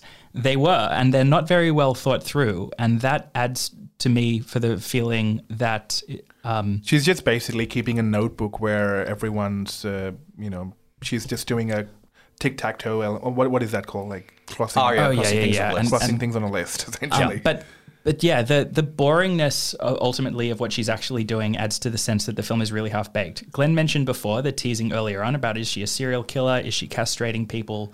No, That would have been more interesting, actually. Like Well- that would have been like she already has crossed a few moral boundaries because then the Dean scene is the first Look- time we see her willing to go there. that would have been extreme trash and it would have been honest so i would have liked it more um, the, what she's actually doing is putting herself in this dangerous position and then wagging her finger and saying hey don't do that um, Yeah, it, it kind of just feels like a good old morality tale of like, oh, you thought I was drunk, and but I'm not, so, so I'm going to show therefore the don't, finger. don't do this or else But but actually, to you but we don't even know what happens really because what does she actually do? There's a suggestive Well, things in, about the like McLovin scene, we just see that she says, "Hey, no, no, don't do that." no. That's that's only for Neil because he wasn't as bad because he didn't try to go there, Right. Uh, Again, you know, as Again, much. as I said earlier, we, we want to know what happened to the Adam Burden character to ground this film. Is this a person who's prepared to go around and kill these people? Is this a person who's just going to scare them? Is this a person who's going to um, yeah, like what does she actually mutilate do? them? because what the, does she do? Because the tension about what is she actually doing doesn't actually lead anywhere. So I, I would have rather just been told. But putting that aside, her plan is just stupid, right? Like she puts herself in a position But where she's self-destructive. This is the point of the yeah, film. well, which Yeah, we're going but- to. And and that's fine. Uh, I, I feel like, no. for, for me, it was like the ending of this film where she gets killed is kind of a foregone conclusion because, like, f- all along she keeps putting herself seemingly unarmed in positions with people who intend to do violence towards her, and she knows that going Yeah. in unarmed and then saying, "Hey, don't do that." Like, but but at the same time, because she's gotten away with so many of those things, you just kind of feel like this is the rule of the film, where she's going to get away with it, and when she doesn't, it still is kind of like okay, you know, you're prepared to kill your main character, so you know, props for that. I think that. Well, hold on a second. Um, she could have. We don't know how many situations she has put herself in. Um, certainly there may There- there's be, a list hold, of on, so hold, many. hold, hold on, hold on. Okay. Okay, fair. Actually, fair. Yes. Uh, we don't know how many of those situations eventuated. We still don't know how the um, Adam Brody situation eventuated. And yes, a lot of these situations she could be the victim of violence or otherwise not. Certainly, we see at the end of the film a situation where um, she is a victim of violence as a result of this. So um, I didn't have a problem with the fact that she was um, that that the film this this is the character's motivation. This is what she did, and certainly there are times where it could have been um, that, sh sh- that violence was impacted by her upon her. Um, that's the mora- that's the plot of the film. That's the basis that we're going in. What I'm what I'm, my concern is what is the film trying to say? This character so is she a tragic figure? Yes, I think the film is saying that. But is she good? Is she bad? Is this behavior we should emulate or disdain for? The film, especially the ending, is so unclear in that regard. I, think, think- it's trying to have it all ways. Well, I think the film wants us. I, I'll, I'll get to the ending, I guess, later on. But the, the ending seems so celebratory. Like we're meant to look at um, what this character did as good. Um, completing my feeling of this is exploitation trash, it ends on a CGI zoom in on a wink emoji, um, which for me just felt like tonally so off, given everything that's come to pass. But um, I, I think I think that that's the problem, especially if uh, because at that point, this film was trying to go for a more tragic note. You know, you you know, especially the scene preceding that was you know you have this arm lying around, and when they burned the body, it was kind of really horrific and gruesome, and they were going for a much more serious kind of a knockout punch, and. It just undermines that by saying, "Oh no, she was all The one step ahead all the time," and here's Yeah. a wink, because I think the, if um, which the- is all the tonal problem anyway of the film has. I think if the guys had gotten away with it, the film at least would have been consistent in the point that it was making. Yeah, that the guys always get away with it, and you know, Yeah. even though when someone tries to bend the rules, they're still get Yeah. away with it because It- there's odds are stacked in their favor. Which I thought what the film was going to say. it's making all the, in a actually way smarter and way less on the nose. Um, because I thought the film ended there, and I was surprised that it yeah, continued. it's making the the point in a way less obvious, actually better written and less on the nose way. The points that it was making with regard to um, the talk, all the talk about rape, because in here we've got the talk about oh she's gone missing, oh maybe she was just mentally ill. Yeah, the guy yeah. the guy's saying hey it's not your fault, And- and the- she was asking for it, but Ryan- not using those exact words. So by uh, instead of writing directly about rape, by using the And- metaphor of the basically the murder here is filling in for a rape. Exactly, right? and, and even the Um, Ryan Bo Burnham character, instead of admitting his faults when the police yeah, come to him, he protects his friends. Pro- yeah, protects friend, protects himself Protects by himself saying and that maybe protects you his know, yeah, she was unstable. How would I know where she'd want when she clearly, clearly did? Essentially, he's just protecting his friends, though, because he he had the chance. He wouldn't. Nothing No, bad would have no, happened. he himself, well, the no, he himself would have lost his Mm, license. That's true. Yeah, of course. and, If I, the and, and. I, I got to say this, just on this subject, I know I appreciate the point Chris made earlier that, um, with one exception, all the men in this film are painted. On, all the men are painted within uh, a broad scope, within a, broad. Um, that they're all complicit within this. Granted, these are all the characters of the universe. However, I think there is a nuance between how. Sorry, okay, I'll, okay, I'll finish in a second, Chris. Oh, sorry, I just wanted to finish what I was saying about the ending. Um, it, it's operating as a metaphor for rape, right, and doing so in a more nuanced way than the actual writing about rape in this film. But then, uh, um, at the end, by having this, in, uh, I've like you said, I felt like that was where the film was ending, that it was going towards this gut punch. Um, but at the end, the police, who earlier in the film are represented as essentially being um, part of the system that allows uh, perpetuators of rape to get away with it. Which- which would be a good point. Yeah, Yeah. they get to be the heroic cavalry at the end. So the the message is really mixed. Um, but Yeah, do do institutions protect men, or are they eventually do they eventually get it right? Right, but um, ultimately, in making it that um, the whole period of feeling like these guys were going to get away with it is just the setup for this big triumphant ending and a zoom in on a wink emoji. That furthers for me the exploitation vibe. That where there's any a point for a really cogent um, point about the way that the system works, that to really make you feel the tragedy of this, um, the film cheaps out. It turns out this was just an extended manipulate audience manipulation tactic. The movie really wasn't going there. All right, I don't disagree on the matter of the emoji. I think it's I think it's a It's not lousy just tone. the emoji though; it's the whole montage. Now- you know, the cruel intentions ending. I'm getting to that. Now, on the matter, well, the point I was trying to make earlier, with regards to the different men, I think there is some nuance in how they respond to her confronting them. I'm referring to the difference between how the groom is uh, responds at the end when tied down versus how the Bo Burnham character responds to it. I think they're obviously all complicit in this, but it does show how different people contextualize or justify this this sort of behavior, a very illegal, very awful behavior in their mind. I appreciated that in the film. Um, as regards the ending, I oh, so there's this this. I think with the matter of the cops coming in at the end and being the good guys, Uh, for the reasons I've said before, I think there's a problem with the whole tone of the film, the ending. I do agree that there is a more impactful, albeit tragic, ending which could have happened had they, yes, entirely gotten away with killing her. Having said that, the function of the police, I think they did play an instructive function here in that it showed that, wow, the cops were only really willing to get involved and take it properly seriously when someone went missing or turned up dead. I think that is instructive in how these sorts of matters are sadly handled in real life. Fair so point. I didn't have a problem with the film in that regard.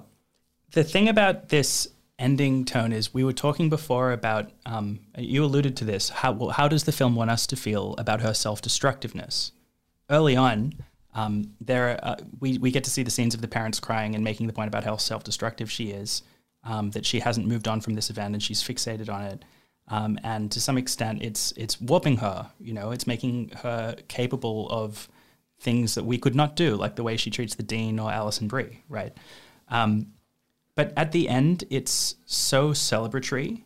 When it's what's just happened, um, a, a woman who whose life was consumed by what happened to her friend and the aftermath um, is is raped and murdered and is able to bring a bunch of people to justice. And because they, she's not raped. So she's sorry. not, I was going to say. She's not raped. No, she- she's she- murdered. she- she- um, sorry, I misspoke. Uh, but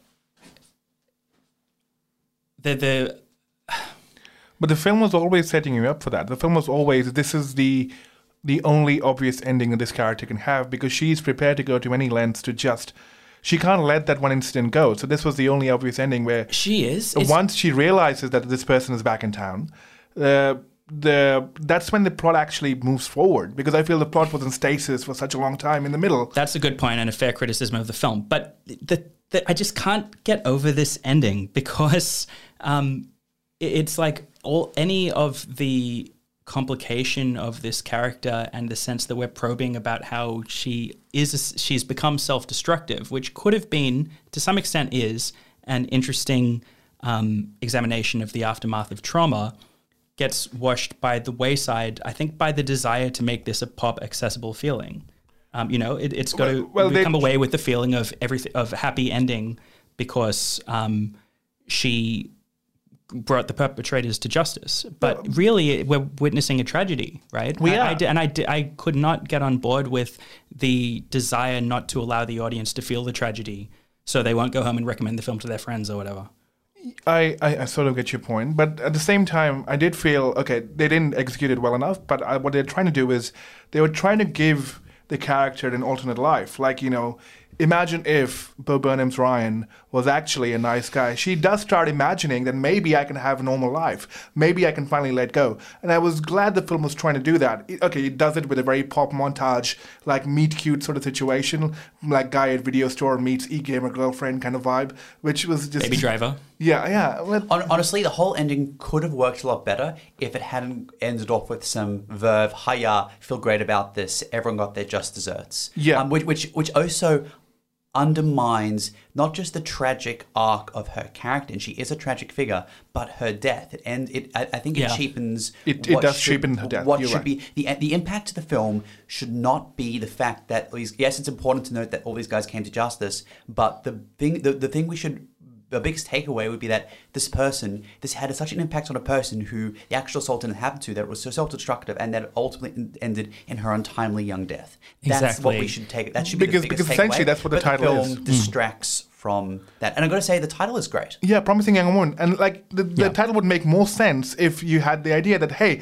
two promising young women Have been had taken to, yeah, were taken away too soon by this one with- event. One one event, event in and the ways. people who were responsible for it kind of get away with it, which is what the film is going for for the large part until the the kind of rug under your feet. But it wants to be crowd pleasing. It wants to be pop, and it cheapens itself. Yeah, but Yeah. but to the film's credit, and we just uh, just touching on what Roger said now, um, it talks the, the film goes into some detail about the impact not just sexual has on a, directly on a victim, but on others surrounding them. Um, reading this, I read it a few years ago when BuzzFeed released it, but I was caused after watching this film to go back and read that the victim impact statement by the victim in the Brock Turner case. It's published by BuzzFeed. It's um, an incredible piece of testimony, and she talks at some quite detail, I reckon, reading it about the impact on her sister, who uh, she went to the party with that night. Um, this film will, sadly, be very relatable for a lot of people in that regard. I, I appreciate that the film focused on this character and told she told this story. I just think the ending could have been told better, It- as much as for much of the tone too. it could have been a really interesting take. In some ways, it is. It's just such, like I keep saying, it's such a first time filmmaker film. But the thing is, that, you know, I'll watch the next film from her. Yeah, it's still I enough will- there, and it, and the performances are good. I will too, but I don't know that she has a lot of potential as a filmmaker because for me, the, the ah, number one that's- that's thing a bit that harsh. for, for me, the number one thing a director has to have is taste, and this film smacks of terrible taste. And on top of that, I feel like all the charge comes from choosing to address this subject matter. To I'll give her credit for, as Glenn said, choosing this character, the person who's been affected and impacted. Um, but I I feel like it's the charge of the subject matter as opposed to anything that she's actually doing with it that gives the film its energy. Um, but here's a complaint I, I make about every um, almost every film that with, with capital F feminist themes that we come into uh, these days, and Glenn's touched on it a little bit already. It's the all men are bad thing. It's uh, to me Yeah, yeah. like like we the last time I spoke about this was never really, sometimes always. Yes, that's what I Um, was thinking of in my head. yeah, it's like yeah. every, it, everyone is a caricature in this universe. Every- The men are caricatures. I- I- to be clear, I don't think that's the situation. I think uh, most obviously the lot of the men, most of the men in this film, with the exception of Clancy Brown character, I think was a great character who deserved more screen time. Um, are obviously bad. There was some nuance to how some of them were depicted, and others were depicted in a very uh, broad. These are bad guys. Look, Though I have to say, again, Adam Brody's casting. Unlike McLovin's casting, great because he's used. we know him as this sweet Seth-like figure, whereas here he is the predator. And he, and when we, when we see him at the beginning of the film, he's so disarming. Is oh, it's Seth. He's the nice guy. No, and obviously there's a very true life experience for a lot of people's interactions with horrible men. And I liked how the film's casting and work in that regard, and, uh, definitely Brody's performance. This movie would have could have been called Horrible Men. Would have worked just as well. The thing about the all men are bad is that all the men are bad. Who like who who is not bad in this? Clancy Brown, Who was- who did the father. The father, right? the father, so, oh, you're right. father okay. Alfred Molina has some redemption. But it's funny you say that though. Well, Molina has some redemption, yeah, um, because he admits his culpability, unlike most people in this. But the thing about Clancy Brown is, every other man was so bad that while watching the film, I wondered how many people he raped in college. Clancy Brown. He's definitely hiding something because he's a man in this universe. I did not get that I, takeaway. I Uh, don't the think re- the the, I don't think the movie's saying that, but the movie works in that register so much that when I saw this guy, I was like, "Oh, ba- a man, bad vibes. What bad shit has he been up to?" I just saw someone who was very caring and attentive to their daughter, and we saw a very moving scene But, where but like the dean, how culpable? If the dean was culpable, how culpable is this guy? It's different when it's your own daughter. He's a nice guy to her, but is he actually a good person? There was nothing in the film that suggested otherwise for me. You're right. There's nothing in the film that suggests otherwise. But I was just so conditioned by I- I thi- all the I thi- men I think, being I think turning out to be you, awful. You become too cynical through the course of watching this film. This is way too cynical a take. I don't think the film is even going in that direction. no, look, I don't think it is. the film. Don't get me wrong. The film is not saying the dad was a rapist. I'm just saying that in a film where every man is a rapist, when I see this guy, I started to think, what's he been up to?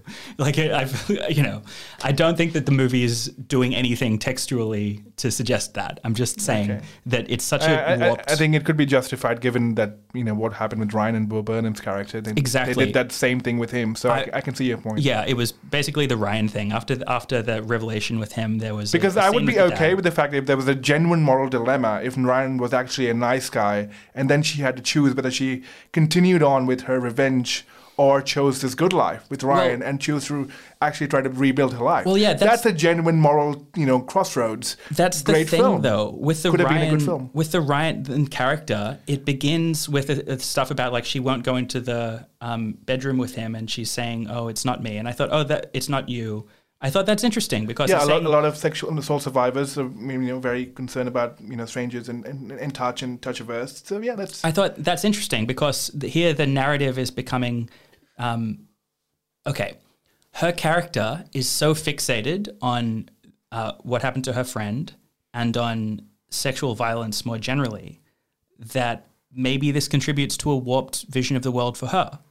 Maybe she's not able to trust people who have. That would make sense to me. The film isn't quite ready to explore that in the depth it deserves. But if you fixate on it to this event, that you make it your, um, if you make it your your job and it feels- get picked up feels- by rapey guys, and it kind of feels implied that she's also you know subject to some kind of sexual violence. At least it feels because if you're going like going out like you know so many creepy guys, there's some level of sexual violence that would be inflicted upon you. Right. Maybe But- not to, the, to the that extent, but still. but essentially her character is not just you know living in a world dominated by sexual violence but choosing to immerse herself in that it would the film um, seemed like it was starting to explore that with the scene where she couldn't trust him Yeah. um, and that that would be an interesting moral, uh, character arc because Yeah. it would be about like can you can she trust men again right Yeah. instead instead that that scene now feels warped and kind of cheap because it turns out actually this guy all along Yeah, this was guy just was another also- rapey guy Yeah. So the idea of a redemption arc for any of these characters is interesting. Certainly, at least outwardly, we see the groom at the film, end of the film, being again outwardly very contrite and sorry for what he did, as are some of the other characters again outwardly. Um, the idea of the Bo Burnham character having a redemption arc, I think it's a obviously a very difficult territory. Um, obviously, he was complicit in this assault. That is he was irredeemable and turned out to be a shithead once Yes. this was revealed But I'm speaking, and I, I think the, the film wasn't going for that sort of narrative. I appreciate that the film was going for the point that if you were complicit, you deserve to be brought to justice, and I'm fine with that. I'm certainly he did, and the film ending, regardless of its, regardless of its faults, was cathartic in that regard.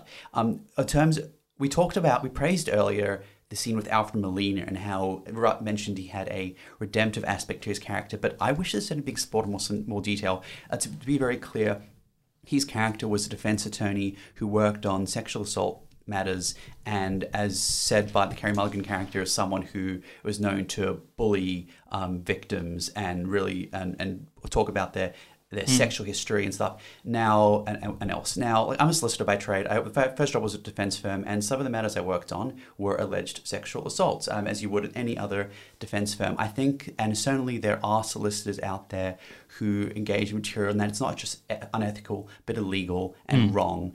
And oh, but at the same time there is um, everyone who um, is charged with sexual assault deserves the day in court and deserves the right to a zealous defense. I think there is a real nuanced, interesting story to be dissected here. This is not something that was dealt with um, either throughout the film or in the one scene we meet this character. I think it's something that, yes, this isn't what the film is about. I think it's a tangent the film touches on. It's a and tangent it would that there was room so for much better more. if it had explored in some more detail. I certainly would have appreciated that. yeah and it al- But also maybe it's a different film. also because it's the one male character beyond the father who who has any room for redemption Or at least expresses that, I, at, least, or at least says what I did was wrong. yeah To be clear, though, I don't think the other characters, even the characters, are like, "Oh, I'm sorry this happened." Say, "I'm sorry it's happened," versus "What I did was wrong," or "It happened so long." Oh, she said, "I'm sick of people saying it happened so long ago." I'm, which I'm sorry, not an excuse. But I had to do this, but I have to take it back to the Ryan character and the twist. That to me, it's just so bad on so many levels. Okay. Before I was saying that she seems to fixate on this event and she seems to draw herself toward, you know, um, yeah, deliberately throw herself in, deliberately- these, in sort of self-destructive circumstances. that's right, and immerse herself in the world of rape of, culture. of violence. Yeah, and violence against women. Um, so then this guy comes into her life, um, not by her choice. He, you know, he he just shows up one day, and it turns out he's directly related to the event that inspired the narrative. So is it that she chooses to immerse herself in the world of violence against women? Or is it just a really bad script that where everything revolves around Okay. this one event? Weird coincidences happen um, in, in, in order to keep this character trapped in a spiral of addressing that one night. All right, no, I disagree for the reason that for me, it's not outside the realm of possibility that after eight years, you ran into someone you used to know, you started hanging out with them, yes, for a purpose, and then following that, she actively sought out the Alison Brie character and others. So that wasn't a stretch for me. But the Ryan character, isn't it a bit of a coincidence that the the person she if you're in the into same city, you went to the same school, and Yeah, you know you can fine. run into those people. I, but I've run into run people into from the high, same- from from my school all Which, the time. which doctor wanted the coffee? But she runs into someone who's there in the video, laughing a- and participating in. after eight years, if it had been after two months, I would have thought, oh no, this is this may be a For much me, it just furthers the sense that there is no interior life in this film. Everything revolves around sexual violence. The fact that uh, you know that the one person but that that's she meets true. and that- tries to. But that's that's the film. Everything does revolve around sexual violence. That's the I point know, of the but film. it's I not know. a, it's not a coincidental stretch for me that he would run into this person after eight years who was complicit. but but also that he, the one who wants to date her, just so happens to be.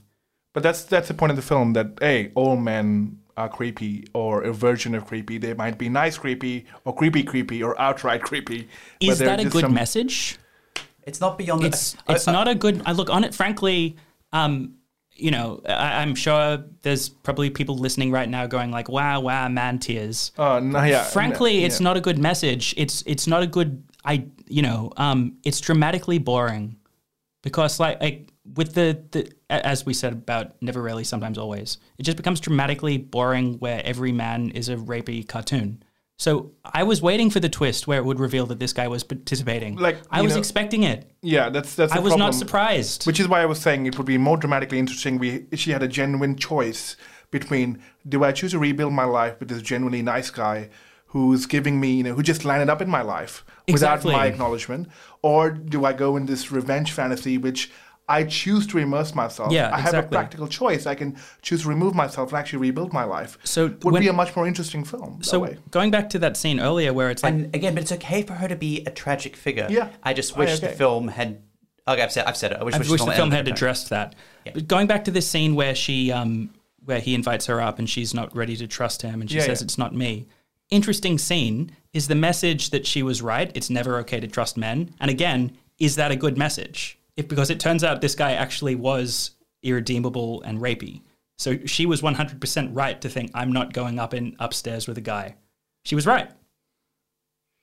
This is a bleak, bleak worldview. Her character was basically doomed and um, But not just her character. Her the idea is every Yeah. woman is doomed. Right. In, in this But film as well. It's not uplifting. you know, even even the dean's daughter eventually would be, you know, getting this that world, yeah. fate. She's and, doomed And, and you know what, this is a, this is a, this is a stretch, but there are actually male characters who arguably aren't like that. And it's the very beginning of the film, the Adam Brody's friends who arguably are just like, oh look, there's a pretty girl over there, versus oh, there's someone we should be a predator towards. Right, right. And uh, otherwise, but otherwise, there is no semblance to this universe of characters. I, I don't. I, because- look, I, I- I don't have. A, I don't have an issue with this because we're looking at someone who actively pursues people like this.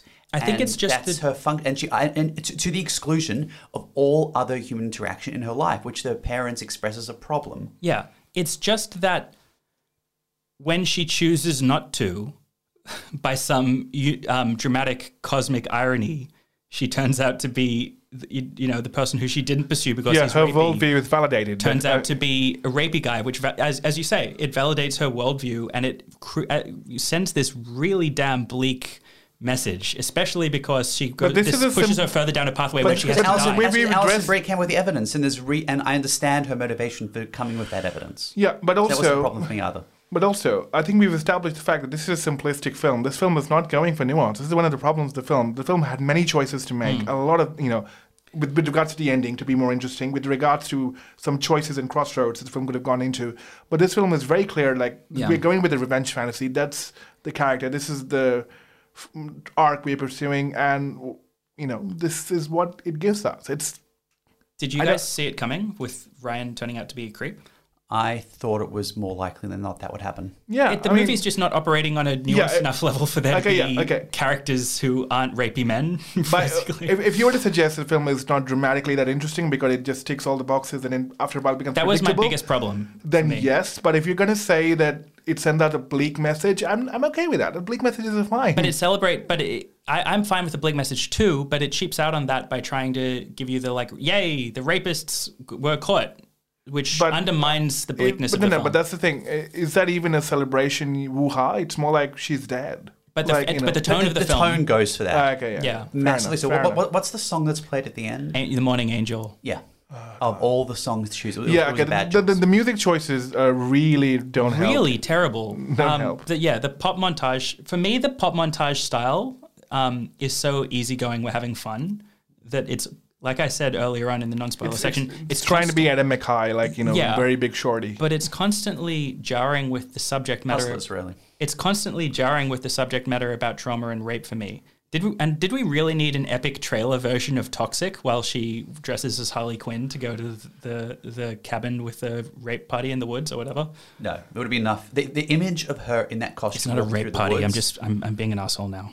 the image of her walking through the woods um, was uh, eerie and made the point enough. And, and Carey Mulligan pulled it like you didn't need the music montage. She was good enough to convey the creepiness Yeah, of the she's great. Like, not, not, not, there's nothing bad about her performance in this film. And it's really weird good. because It's really uh, tonally the film is all over the place. It's very hard as an actor to actually be very sure of what you need to do at you know, different scenes because the scenes do not add up as we've discussed. Like, yeah, you know, it- I, think what gives it the exploitation vibe to me is that it has some very heavy hitting. It has the shock twists like Ryan's a rapey guy. It has it's not the, shock. It's not shock though. It's I know, but shock. it's meant to be. Yeah, Um, okay, fair. Um, you know, combined with like Meet Cute, he he sings Paris Hilton at the pharmacy, um, and then it's got the she gets murdered bit at the end. Um, it's it's got all these like shock moments. Yeah, I and mean- while yet seems to, when we dis- Surprise. dissect the narrative, Even it the seems nice- very yeah. like simplistic and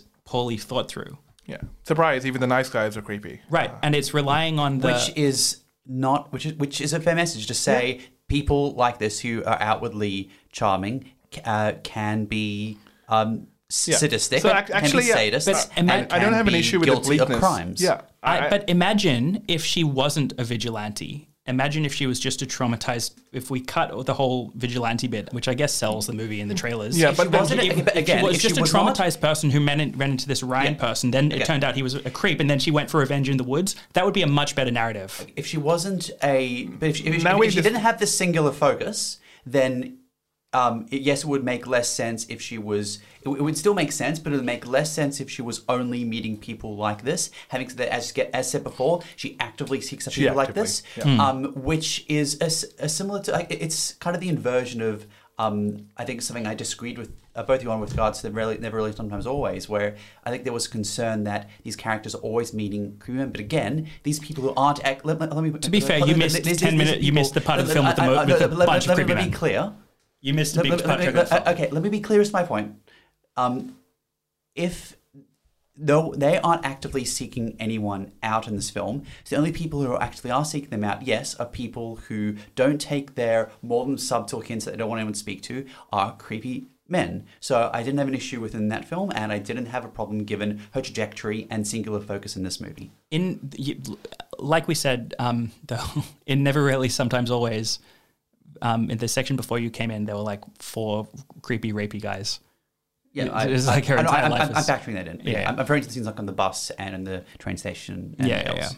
yeah. um, it was mostly the beginning of that film actually that gave me that overriding impression Look, Um, I, I, I think I can see how the film set you up, like Chris. Like I think I think you you felt set up. By the yeah film. i did You know, so I think you're having a stronger reaction to it. Uh, but I can see the point. I'm I'm not going to say it was an exploitation film for me in that sense, but I can see how the beats and how they played out were so obvious that it made you feel like, of course, this is the track this is going to go Yeah, for. yeah, yeah. So it just made it less interesting film. I'm granting, I'm saying that, that that's fine. I, I had an issue with how it could have been more interesting given that there were several tangents that were just left and never explored again. I, I just wish. Um, okay, I'm, I'm now having a second thought, which um, I don't think the film really. I, maybe this this twist with the Ryan character will work for some people because they'll see it as a, a representation of the way that people get re-traumatized. That you try to live your life, but something comes up out of nowhere um, and brings back brings back the traumatic memory. I just don't think it's a. Um, given everything else going on, I don't think the film explores it on. It, it just ends up feeling The- the- cheap the because prob- of the, the way problem that, the like, film is by choice is- or by cosmic coincidence, um, everything revolves around this one event. Yeah, no, no. The the, film, the problem with the film is the film is not short enough to. I don't think it's cosmic coincidence. I think it's what she's actively doing. Yeah. And the No, fact but with Ryan though, that was more of a cosmic coincidence. that she ran into him. no, I don't, I don't think so. I think it's The- yeah, totally well, no, no, possible it- that it's, people it's, would. it's a small group of people. Yeah. They had a small medical class at Yeah. an elite university. They are small medical classes, and of course, and it's not surprising that And he it's a would coffee be one of shop, more you can- complicit. yeah. He ran into someone, and if you're and, and if and when she had the choice of either as as the victim's mother did, actually moving on or seeking justice to her own um, detriment and um, and health and life, then that's a choice she made. Again, tragic arc, fine. Um, the film could have ended on many better, many more nuanced and more thoroughly thought through notes.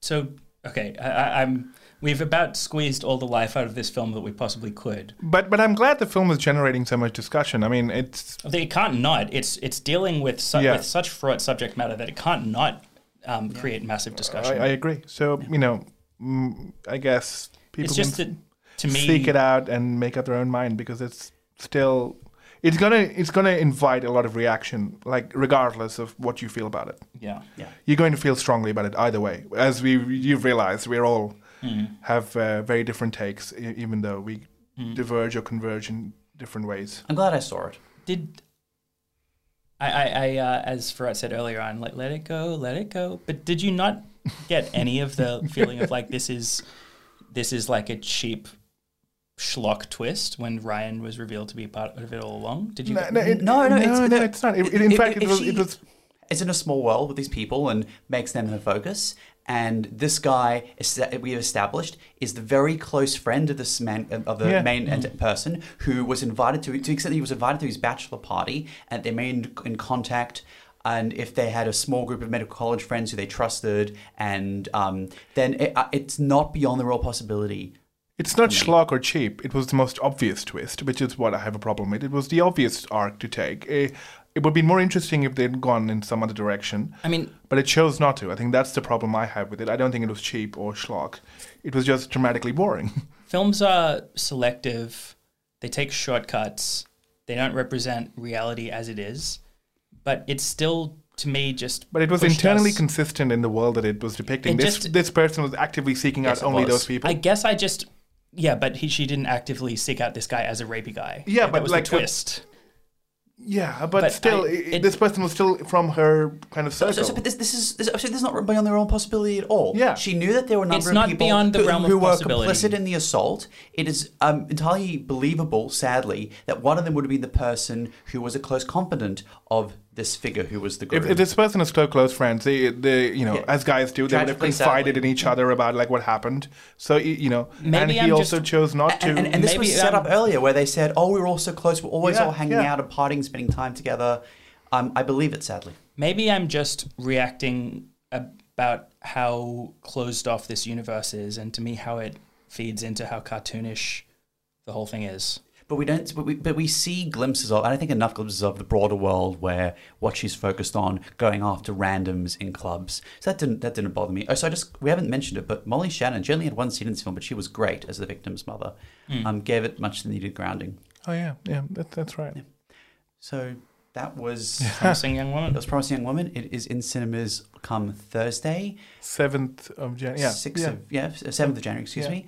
Um, we we've talked about a number of very confronting issues in this episode. Um, and there's a very important helpline, as uh, there are a number of others, which uh, people seek, can seek advice on and support as regards matters of sexual violence, violence, domestic violence, sexual assault, and that's 1 800 RESPECT. Um, that number is 1 800 737 732. 1 800 737 732. If you feel need to, or if you would feel following discussion that um, it's a sort of that's a sort of um, discussion of support or guidance you'd like to seek out, please do reach out to them or others. They are a very good and a very essential helpline. I just had one, I know we're done, but I just had one more thought. Um, talking about this this all men are bad kind of vibe message that you could take away with the film from the film, and me saying is that such a good message? Um, I guess I just react against the message that um, at this point in history that we all need to trust each other less.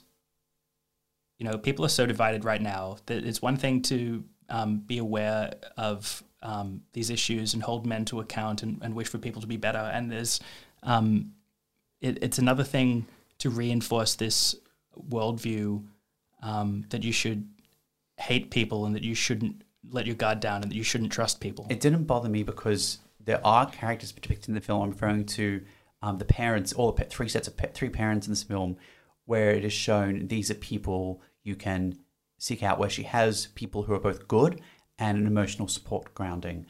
Um, I think that does exist in this universe. Yes, and and the other thing is, I think there's a clear choice that the film gives that this person is deliberately trying to put themselves in situations where they would more likely than not only meet these kind of characters.